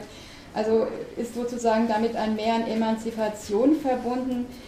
Ähm, ich möchte an dieser Stelle sehr gerne Michael Meuser in seiner Argumentation folgen dass ähm, ich ähnlich wie er es angedeutet hat, eher für den Bereich Familie und Erwerbsarbeit, dass ich schon denke, dass diese Art von Pluralisierung von Maskulinität tatsächlich ein Mittelschichtsphänomen ist. Also werden ja auch Konsumsubjekte zum Beispiel angerufen, ja, das könnte man bei, bei Hartz-IV-Empfängern wahrscheinlich gar nicht äh, machen. Also dass sozusagen das Aushandeln und das Spielen mit neuen Formen von Maskulinität, ähm, also Gerade spielen auch minorisierte äh, Maskulinitäten als ähm, Handlungsangebot oder verändertes äh, Emanzipationsangebot durchaus eine Rolle, dass es aber nach wie vor eher in der Mittelschicht stattfindet, während, was Sie auch gesagt haben, nicht am oberen und am unteren Rand des Sozialen eher wieder diese traditionierten, tradierten Muster von Maskulinität anzutreffen sind, dass da aber in der Mitte momentan, ähm, ja ich sag mal, durchaus Bewegung ist. Wobei, und auch da möchte ich mich äh, Michael Meuser durchaus ähm, anschließen. Ähm, er hat äh, in einem Aufsatz eben geschrieben, dass ähm, sozusagen hegemoniale äh, Männlichkeit ähm, ja eben durch eine Praxis einer hegemonialen Elite auch erst als Praxis wirklich hegemonial wird. Und das, äh, denke ich, ähm, geschieht momentan eben hauptsächlich über diesen Transnational Business Masculinity Type, ja, also dieser Global Manager, der nach wie vor, ähm, eben weil er zu einer bestimmten Elite gehört, ähm, äh, uns noch die normativen Vorgaben für bestimmte Maskulinität ähm, äh, auch für den Alltag zur Verfügung stellt und dass das eigentlich, ähm, äh, zumindest meiner Meinung nach, der Prototyp nach wie vor ist. Und ähm, für mich stellt sich trotz alledem äh, darin zum Schluss die Frage, ja, inwieweit diese Krise, was ich eingangs beschrieben habe, worauf auch der Herr Meuselt äh, sich bezogen hat, das, das Fordismus und auch das Postfordismus, der ja auch jetzt immer mehr erodiert, inwieweit diese Tendenz der Pluralisierung von Maskulinität, aber auch dieses Modell, ne, dieses Global Managers, ob das äh, nicht sozusagen momentan ähm, ein, ein, Stück weit auch wieder durch diese ganzen Krisen zurückgefahren wird und ob wir nicht eher Gefahr laufen einer neuerlichen ähm, traditionalen Remaskulinisierung. Also dass sozusagen diese Phase, wo man mit Maskulinitäten, Identitäten spielt, äh, auch durchaus mit nicht heteronormativen oder mit äh, ethnizitierten, äh, ethnizifierten ähm, Maskulinitäten, ob das jetzt nicht äh, ein Stück weit wieder zurückgefallen ist, das ist aber ähm, wie gesagt, momentan nur eine Überlegung, die man vielleicht diskutieren kann oder auch nicht. Vielen Dank. Danke. Ja, Herr Kollegin Meuser, wollen Sie es diskutieren? Oder? Ja, gerne. Das wäre jetzt diese kurze Replikrunde und dann kommt es zu. Ja, ich versuche es, also meine, waren ja eine ganze Reihe von Punkten. Äh, ich muss mal schauen. Ja, also vielleicht äh, beginne ich damit. Äh, was ganz wichtig ist zu äh, so, was ganz wichtig ist, glaube ich, ist äh, nochmal zu betonen, äh, hegemoniale Männlichkeit bedeutet äh, nicht äh, Vernichtung anderer Männlichkeiten. Das ist ganz wichtig. Und vor dem Hintergrund, denke ich, kann man, muss man auch die Fragen dann stellen, wie weit halt zum Beispiel diese queere, die queere Männlichkeit in das hegemoniale Projekt inkludiert werden kann oder auch ethnisierte Männlichkeiten. Oder anders gefragt noch, welche queeren äh, Männlichkeit. Das hatten Sie auch angesprochen, als Sie dann äh, Wovereit äh, gegen die Fummeltrine äh, äh abgegrenzt hatten. Also, äh, dass also ähm, hegemoniale, hegemoniale Männlichkeit äh, immer bedeutet, ähm, andere Männlichkeiten zu integrieren und darauf ja auch angewiesen ist, dass andere Männlichkeiten in das hegemoniale Projekt integriert sind. Und die Frage ist, wo ist die Grenze? Ähm, und die Grenze ist eine flexible Grenze. Und gegenwärtig würde ich sagen, was Cornell äh, äh, in äh, ihren äh, Arbeiten bei der, zumindest in früheren Arbeiten zur Beschreibung von hegemonialer Männlichkeit sehr stark herausgehoben hat, dass hegemoniale Männlichkeit auf die Institution der Ehe zum Beispiel bezogen ist. Das würde ich sagen, ist heute so nicht mehr äh, zutreffend. Äh, ähm, es, äh, zumindest ähm, kann man sehen, dass diese Transnational Business Masculinity, dass das verkörpert wird auch von Männern, die gerade nicht äh, ehelich äh, gebunden sind. Äh, also da äh, sind durchaus äh, Verschiebungen sichtbar und möglich. Und die Frage ist jetzt aber, welche, welche Männlichkeiten sind, ähm, äh, sind in das hegemonale Projekt inkludierbar? auch vormals untergeordnete Männlichkeiten. Ähm, und ein zentraler Punkt, der mir wichtig erscheint, ist die Frage, was passt auch in äh, den äh, ja, in den Stil eines äh, flexibilisierten Kapitalismus, eines neoliberalen Kapitalismus. Und da ist gerade etwa mit Bezug auf ähm, homosexuelle Männlichkeit von Christoph Treibelmeier aus Wien argumentiert worden, ähm, dass dieser typische Gay Lifestyle ja, einer äh, wohl situierten Gruppe von ähm, äh, Homosexuellen äh, sehr gut äh, zu äh, dem Konsum, zur Konsumgesellschaft, zum neoliberalen Konsumstil passt und von daher eben auch gut integriert werden kann in das hegemoniale Projekt. Aber andere homosexuelle Männlichkeiten dann auch gerade nicht. Ja.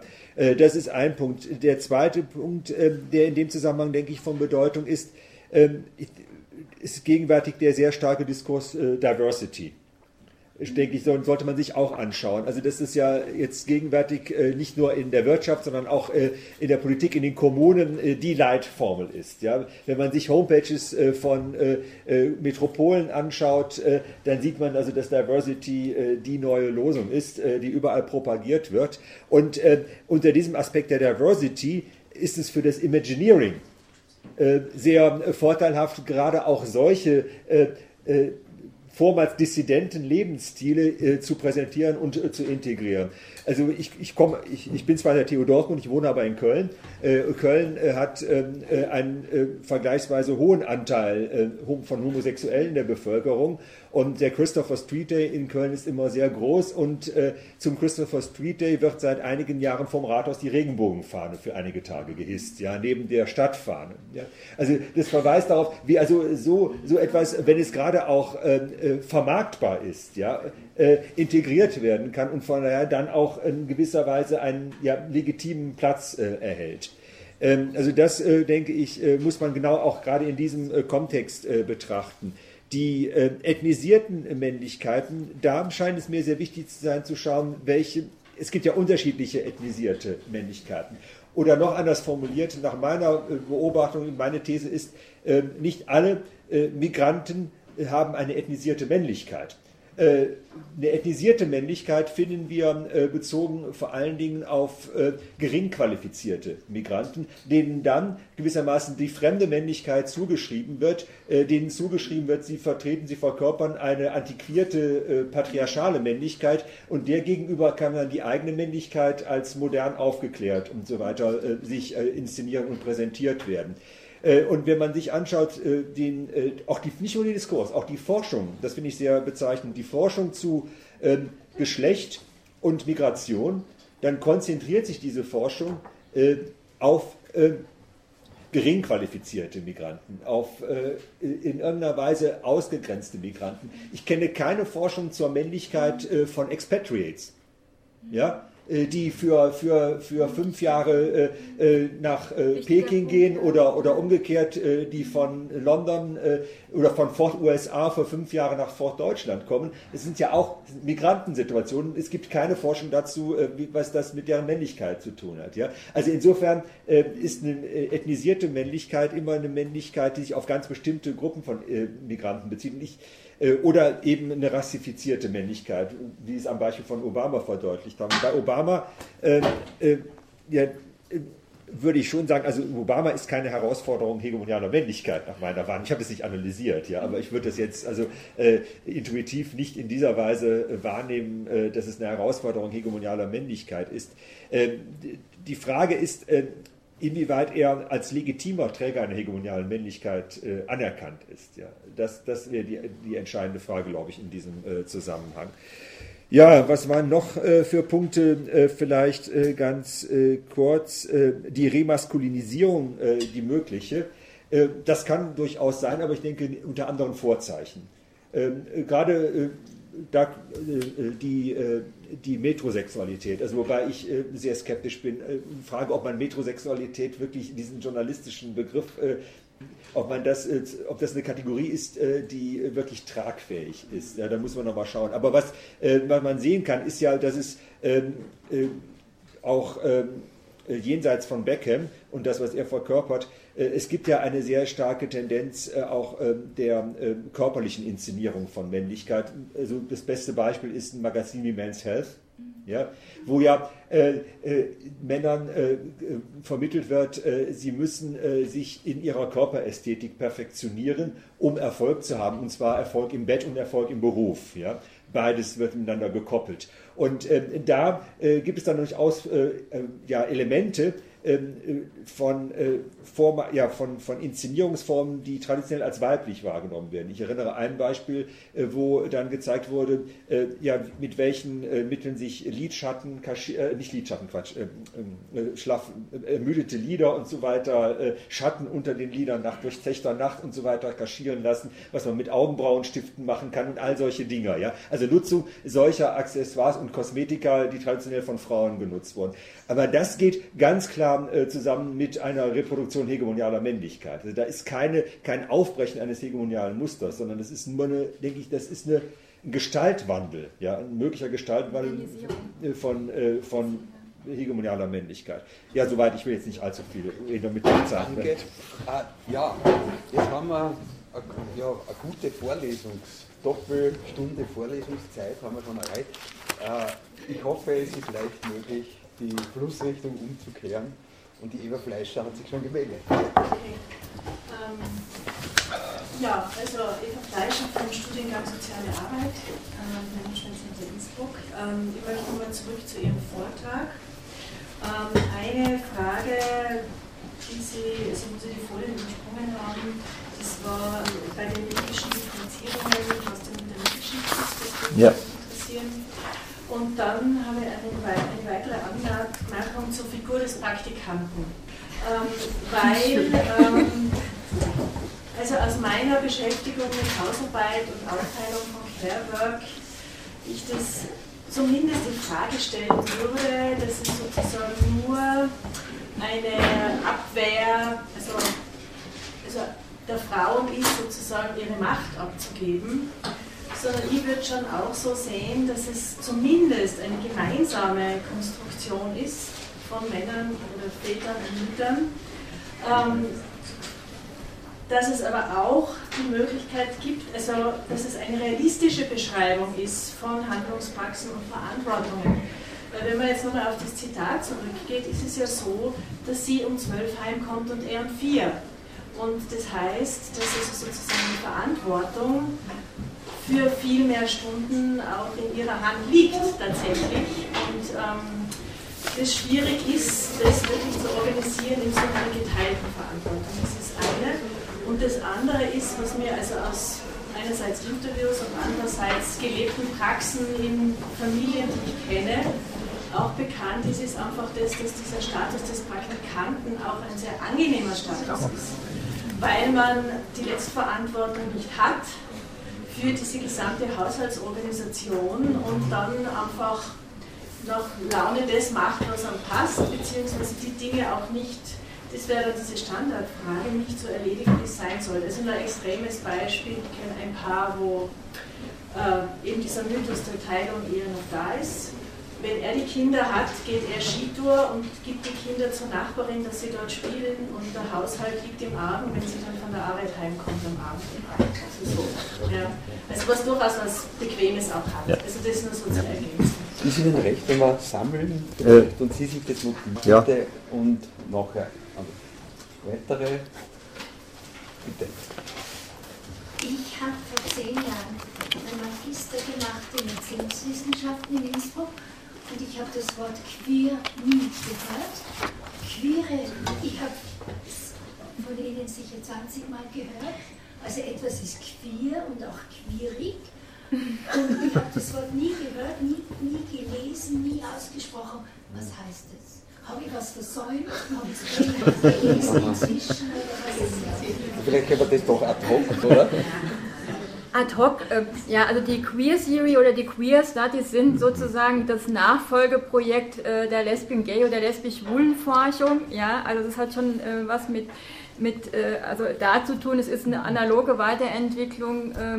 Eben wie es, was weiß ich, von der Frauenforschung dann auch zu den Gender Studies gegangen ist, also das sozusagen, aber queer oder queering bezieht sich ähm, in dem Zusammenhang aber auch sehr stark darauf, dass sozusagen der, das, der, das, das biologische Geschlecht ähm, ein Stück weit hin, hinterfragt wird, dahingehend, dass ähm, Männlichkeit und Weiblichkeit eben ähm, sozusagen keine natürlichen Konstrukte sind und dass diese binäre zweigeschlechtliche Art zu denken, also dass es zwei Geschlechter gibt, sozusagen auch nur möglich ist äh, und deswegen dieses Queer dann auch, dass es was mit, mit Heterosexualität zu tun hat, also dass sozusagen Heterosexualität ähm, die Basis ist für eine Vorstellung von es gibt nur zwei Geschlechter.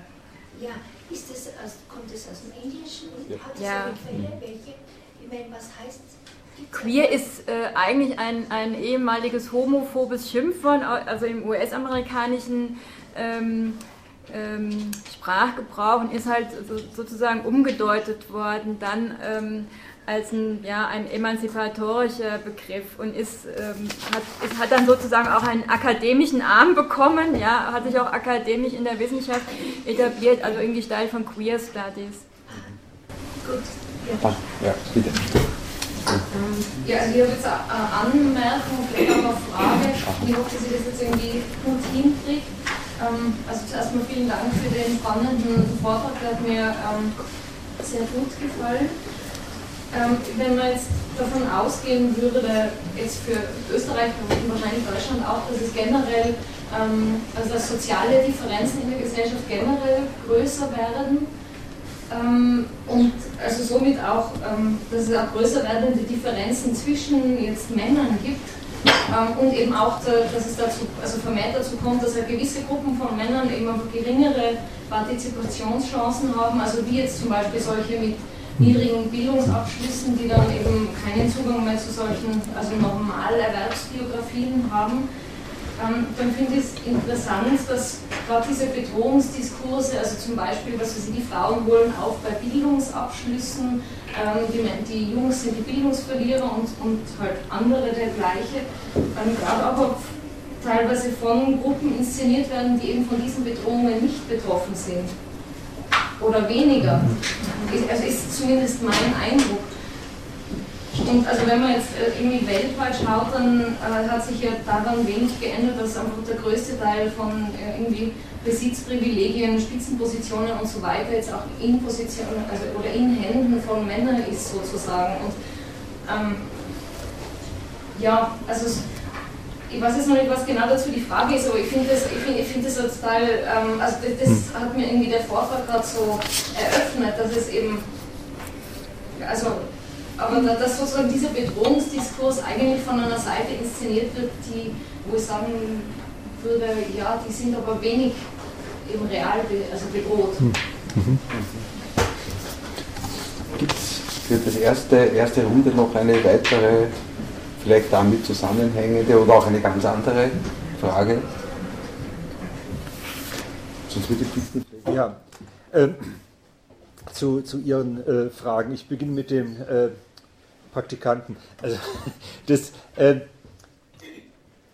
Sie haben natürlich völlig, Sie haben also völlig recht, äh, dass äh, der Praktikant kann ein angenehmer Status sein. Ja?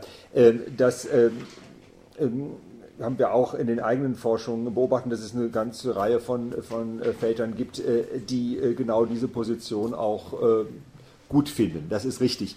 Ich habe das in der Darstellung ein bisschen abkürzen müssen wegen des Zeitlimits.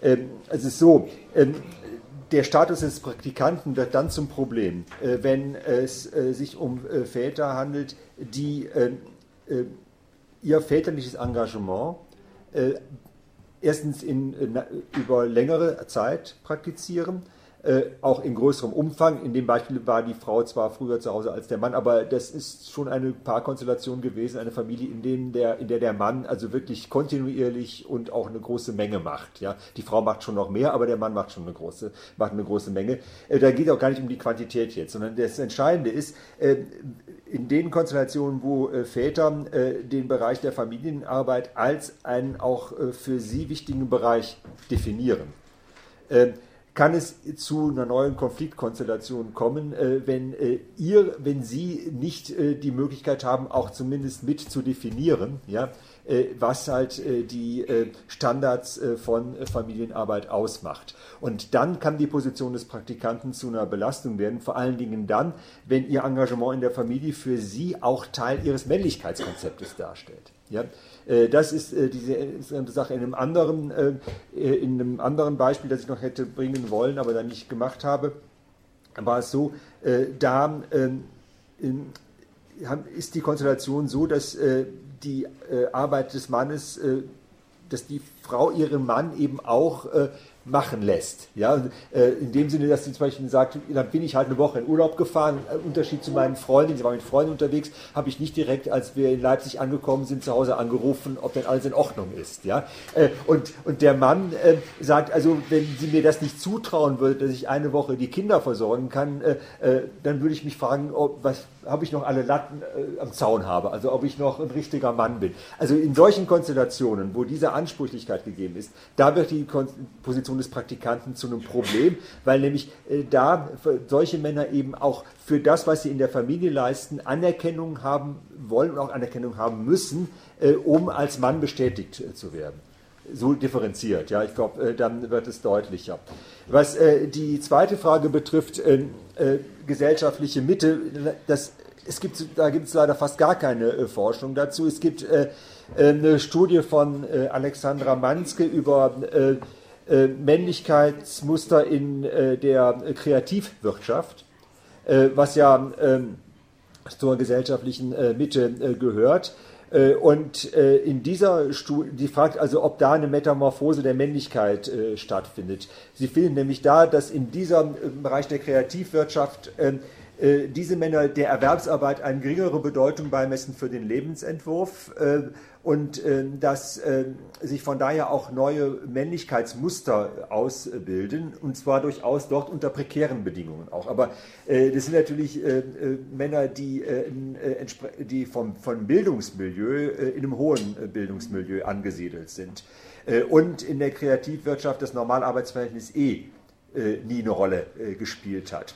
Äh, da sieht sie, dass da also sich durchaus neue Männlichkeitsmuster ausbilden. Und das korrespondiert auch mit Befunden aus der eigenen Forschung, dass solche, ähm, äh, dass also eine äh, nachhaltig praktizierte aktive Vaterschaft von solchen Männern, äh, bei solchen Männern gegeben ist, die äh, in ihren Biografieentwürfen die Erwerbsarbeit geringer gewichten, als das üblicherweise der Fall ist.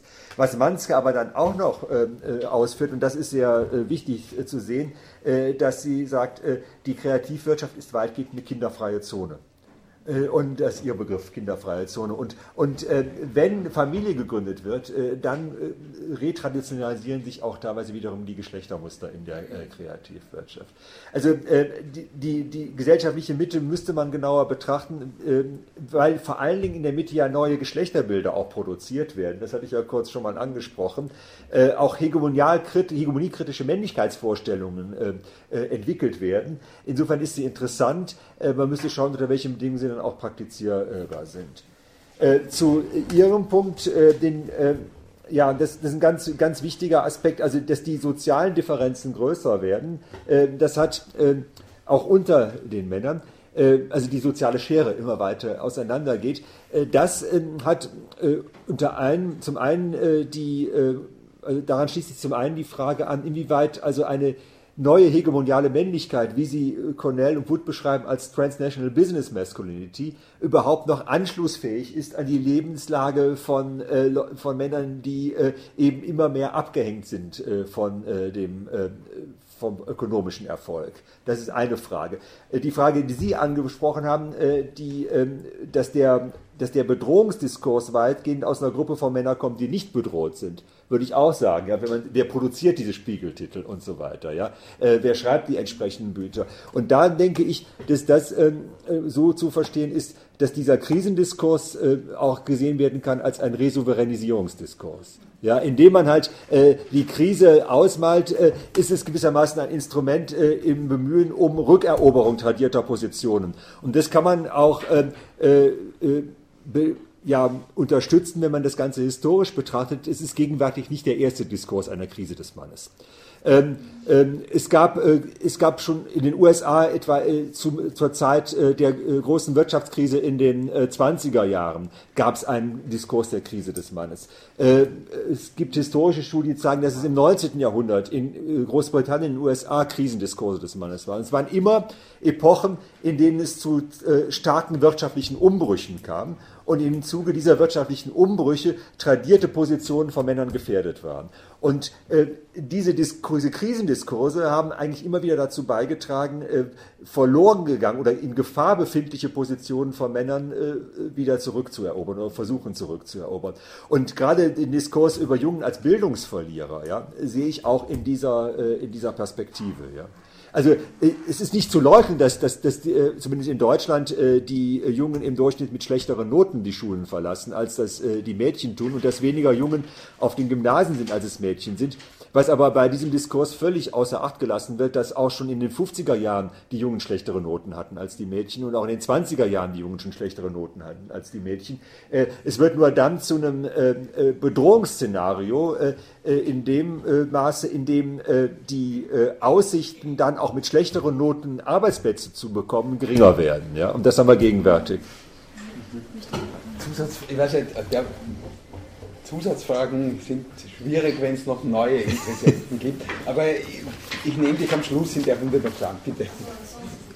Also. Ich wollte äh, fragen, ähm, wenn jetzt ähm, diese jungen, marginalisierten, äh, migrantischen Männer, ähm, wenn man die jetzt betrachtet, die haben doch immer noch ein, so ein hegemoniales Männlichkeitsbild und ähm, ja, die profitieren doch eigentlich immer noch, meine, das ist eine These, profitieren von dieser sogenannten patriarchalen Dividende. Sie sind ähm, in, in der Hierarchie sozusagen immer noch auch als Männer auch über Frauen. Sie werden mir dann sagen, ähm, es, gibt, es gibt natürlich ähm, gut ausgebildete Frauen, die, die ähm, in der Hierarchie sozusagen oder in der Hegemonie über diesen Männer, jungen Männern steht.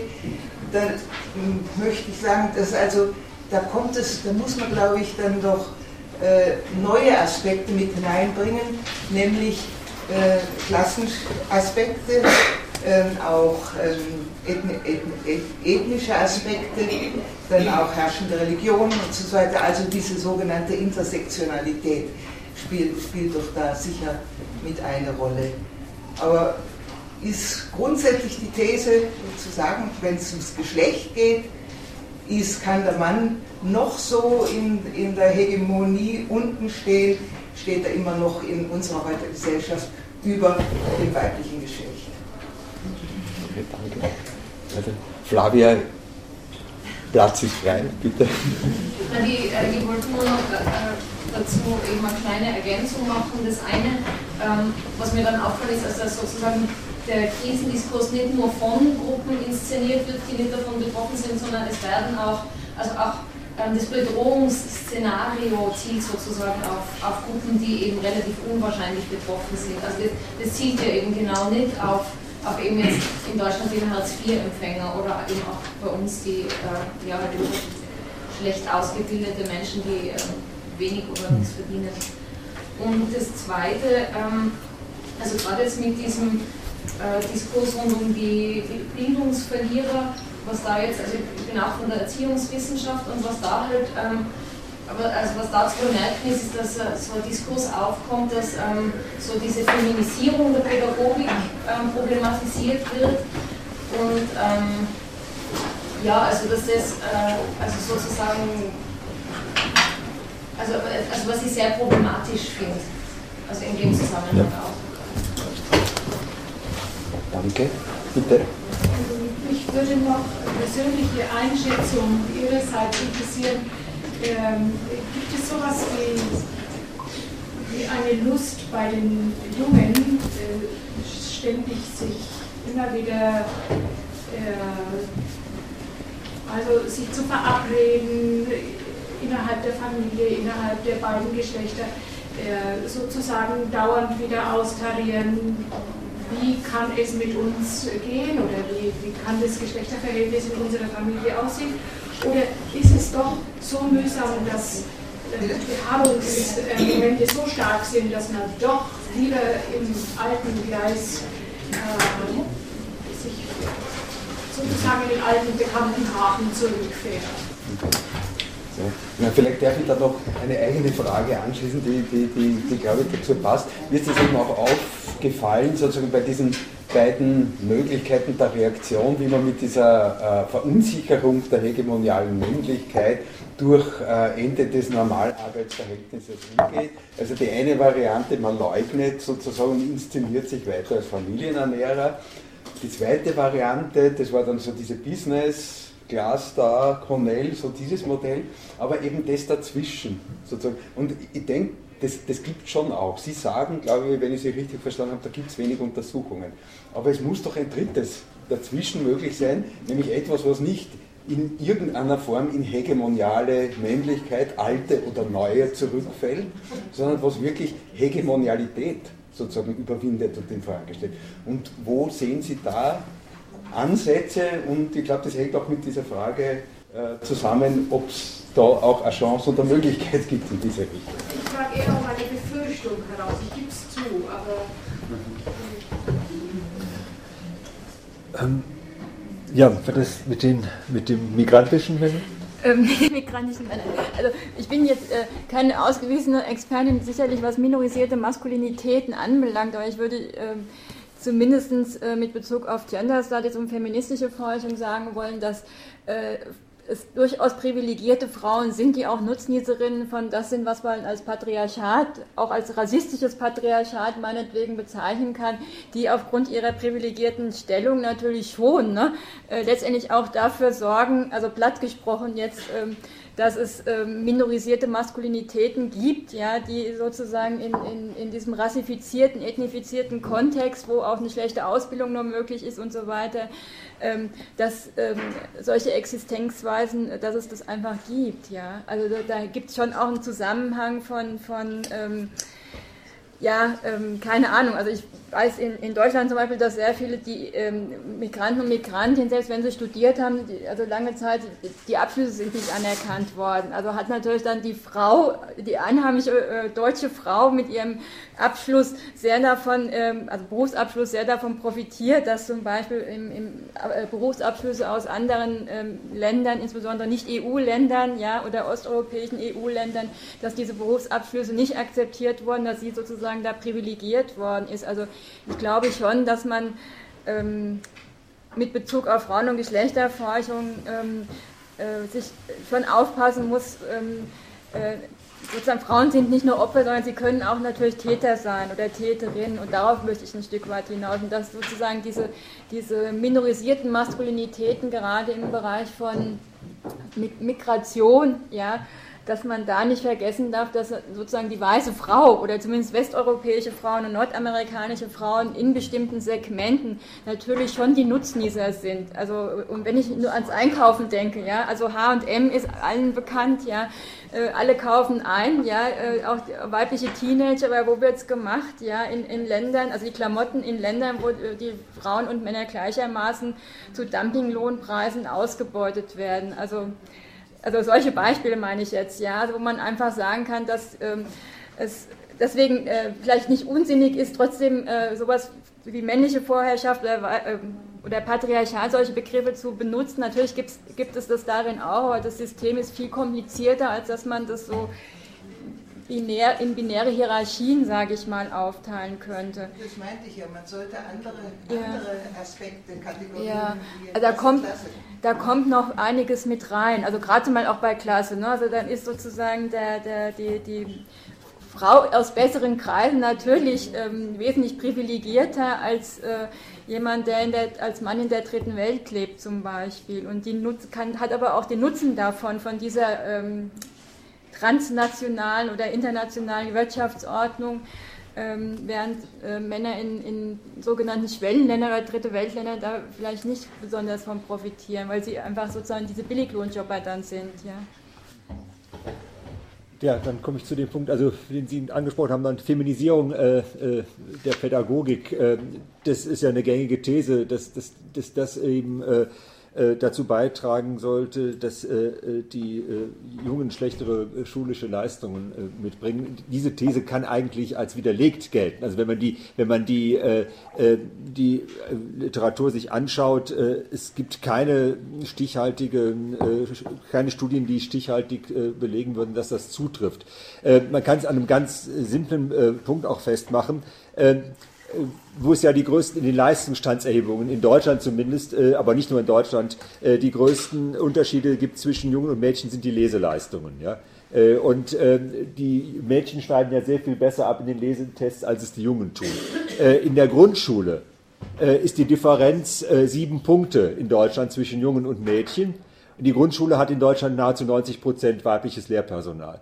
In, in der Sekundarstufe wo der äh, Lehreranteil, der männliche Lehreranteil noch fast bei 50 Prozent liegt, ist die Differenz 45 Punkte. Ja, also äh, da, wo, die, wo mehr Männer unterrichten, ist die, äh, die, äh, ist die Leseleistung der Jungen deutlich schlechter als da, wo ähm, Frauen überwiegend unterrichten. Das heißt jetzt nicht, dass die bei Frauen besser lesen lernen als bei Jungen, ja, sondern das heißt, also die, die, die Aussage, dass also die äh, die Feminisierung des Lehramtes äh, zu einer Benachteiligung von Jungen in der Schule führt, diese Aussage äh, ist eigentlich auch ist nicht haltbar. Ja? Es gibt da viele andere Befunde noch, die darauf hinweisen, dass, dass das nicht stimmt. Aber es ist natürlich ein, ein Teil genau dieses Krisendiskurses, ein Teil eben dieses Krisendiskurses als Resouveränisierungsstrategie, genau diese Zuschreibung vorzunehmen. dann zu den beiden aufeinander bezogenen Fragen. Äh, ja, äh, gibt es die Lust äh, bei, bei, jungen, bei jungen äh, äh, Männern, jungen Paaren, ja, äh, sich sich zu, also äh, gewissermaßen äh, sich zu verabreden, zu verhandeln, wie es ausschauen soll und so weiter. Also diese, diese Stress, diese Lust gibt es auf der einen Seite im, im, im Bildungsbürgertum in sehr starkem Maße. Also äh, Partnerschaften äh, im akademisch-intellektuellen Milieu sind äh, äh, basiert auf einem Beziehungsdauerdiskurs. Ja? Alles, äh, oder, oder mit Foucault gesprochen, alles wird durch die endlose Mühle des Wortes gedreht. Ja? Also äh, das, das, äh, ist, ist, das ist ja geradezu charakteristisch für dieses Milieu, alles, alles zu verhandeln. Äh, das Frappierende ist bloß, dass genau dieses ständige Diskurs, Diskursive, das ständige Verhandeln nicht unbedingt zu einer veränderten Praxis führt. Äh, wir haben also in, der, in den eigenen Projekten eher die Tendenz festgestellt, äh, dass es in einem äh, äh, Facharbeitermilieu, ja, wo, wo relativ wenig äh, immer wieder darüber diskutiert wird, äh, zu einer tragfähigen Veränderung kommt auf einer recht pragmatischen Grundlage. Ja, also gerade da, wo weniger darüber geredet wird, nicht überall, aber gerade da, wo weniger äh, darüber geredet wird, äh, sich teilweise neue selbstverständliche Praktiken der Arbeitsteilung heraus, die in keiner Weise äh, den Anspruch haben, Geschlechterverhältnisse zu verändern ja, sondern die pragmatisch motiviert sind, zum Beispiel aufgrund äh, dessen, dass dort eben äh, beide Partner berufstätig sein müssen, auch teilweise im Vollzeitumfang berufstätig sein müssen, um das Familieneinkommen zu erwirtschaften. Oder weil Schichten aufeinander abgestimmt werden müssen. Dadurch entwickeln sich Routinen äh, der Arbeitsteilung, die ein Stück weit enttraditionalisiert sind, ohne dass dahinter die Absicht steht, etwas Neues zu schaffen.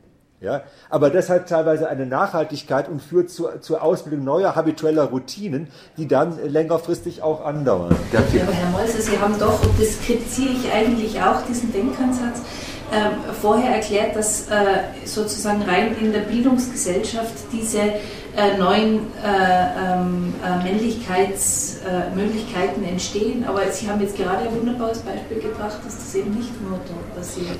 Ich, also in, in, der, in der, diese neuen Geschlechterbilder, also auf der Diskur, die Diskurs, der entsteht, der entsteht in diesem äh, bürgerlichen Mittelschichtmilieu. Ja, da, äh, das, das, das, das würde ich sagen. In diese, in den Inter wir haben Interviews gemacht in diesem Vaterschaftsprojekt äh, mit äh, Partnern Paaren aus äh, einem äh, ja, gehobenen Bildungsmilieu und mit Paaren aus Arbeiter- und einfachen Angestelltenmilieu. Und da konnten wir feststellen, in diesem einfachen Angestelltenmilieu und Arbeitermilieu ist dieser ganze Diskurs über Veränderung von Geschlechterrollen, über Ausbildung neuer Männlichkeit gar nicht so präsent. Ja? Trotzdem gibt es da viele, die Eltern, viele Väter, die Elternzeit nehmen, ja, und gibt es da äh, Praktiken äh, der Arbeitsteilung, äh, die aber nicht mit dem Anspruch verbunden sind, äh, die, die Geschlechterverhältnisse zu verändern, ja. Passiert Ja, gerade, meine These ist gerade, gerade da passiert es teilweise in einer nachhaltigeren Weise. Ähm, da verändert sich teilweise viel mehr als in dem Milieu, wo ständig drüber geredet wird. Ja. Ich würde sagen, eine Runde geht sich vielleicht noch aus, obwohl es schon nach neun ist. Aber wenn es noch etwas Dringendes gibt, das scheint jetzt im Augenblick nicht der Fall zu sein. Wir haben es auch schon spät. Ich weiß nicht, Schlussbemerkungen, abschließende, haben Sie ich, ich, hätte noch eine, eine, eine nicht ganz ernst gemeinte ironische Anmerkung, ähm, eben, was wir eben als letztes diesen Punkt hatten, also dass es sozusagen noch ein, ein, pragmatisiertes Milieu gibt, wobei pragmatisiert ist vielleicht für Österreich nicht der richtige Begriff, sondern ein pragmatisches Milieu, ein pragmatisches Milieu, wo, wo ähm, Nolens Wohlens was passiert und ähm, Jetzt bin ich ein bisschen ironisch oder zynisch, ähm, ob man nicht fragen soll, ob, sich, ob man sich sozusagen alle sich diesem, diesem Milieu annähern sollten äh, und ob nicht äh, sozusagen diese eher bürgerliche Mittelschicht ähm, einfach das Problem hat, zu wenig pragmatisch zu sein. Ja, äh, ja das, äh, also, wenn, wenn das so einfach wäre, also da, da, äh, da, da, da, würde, da würde ich mit Bourdieu antworten, äh, das, das bürgerliche Milieu kann gar nicht anders. Ja? Das ist das Problem. Ja? Das, das, das, ist, äh, das, ist, das ist eben genau der, der bürgerliche Habitus und äh, man kann nicht sagen, jetzt machen wir das pragmatisch, ja? weil es einfach nicht dem Habitus des bürgerlichen Milieus entspricht. Okay, danke. Nehmen wir das als Schlusswort. Letzte, nur noch organisatorische Bemerkung. Äh, Marion, Entschuldigung, wo, äh, kann, kannst du das vielleicht noch sagen, wo so, wir jetzt absolut. weiter... Es ist üblich, dass wir noch informell einfach zusammensitzen beim Glas Wein. Ja. Also, so Pasta Solo Vino, das ist mhm. Und ansonsten bitte aufpassen, nächstes Semester gibt es wieder eine Serie Gender Lectures. Beobachten Sie dann das Programm. Danke, danke den Referenten, Ihnen und schönen Abend.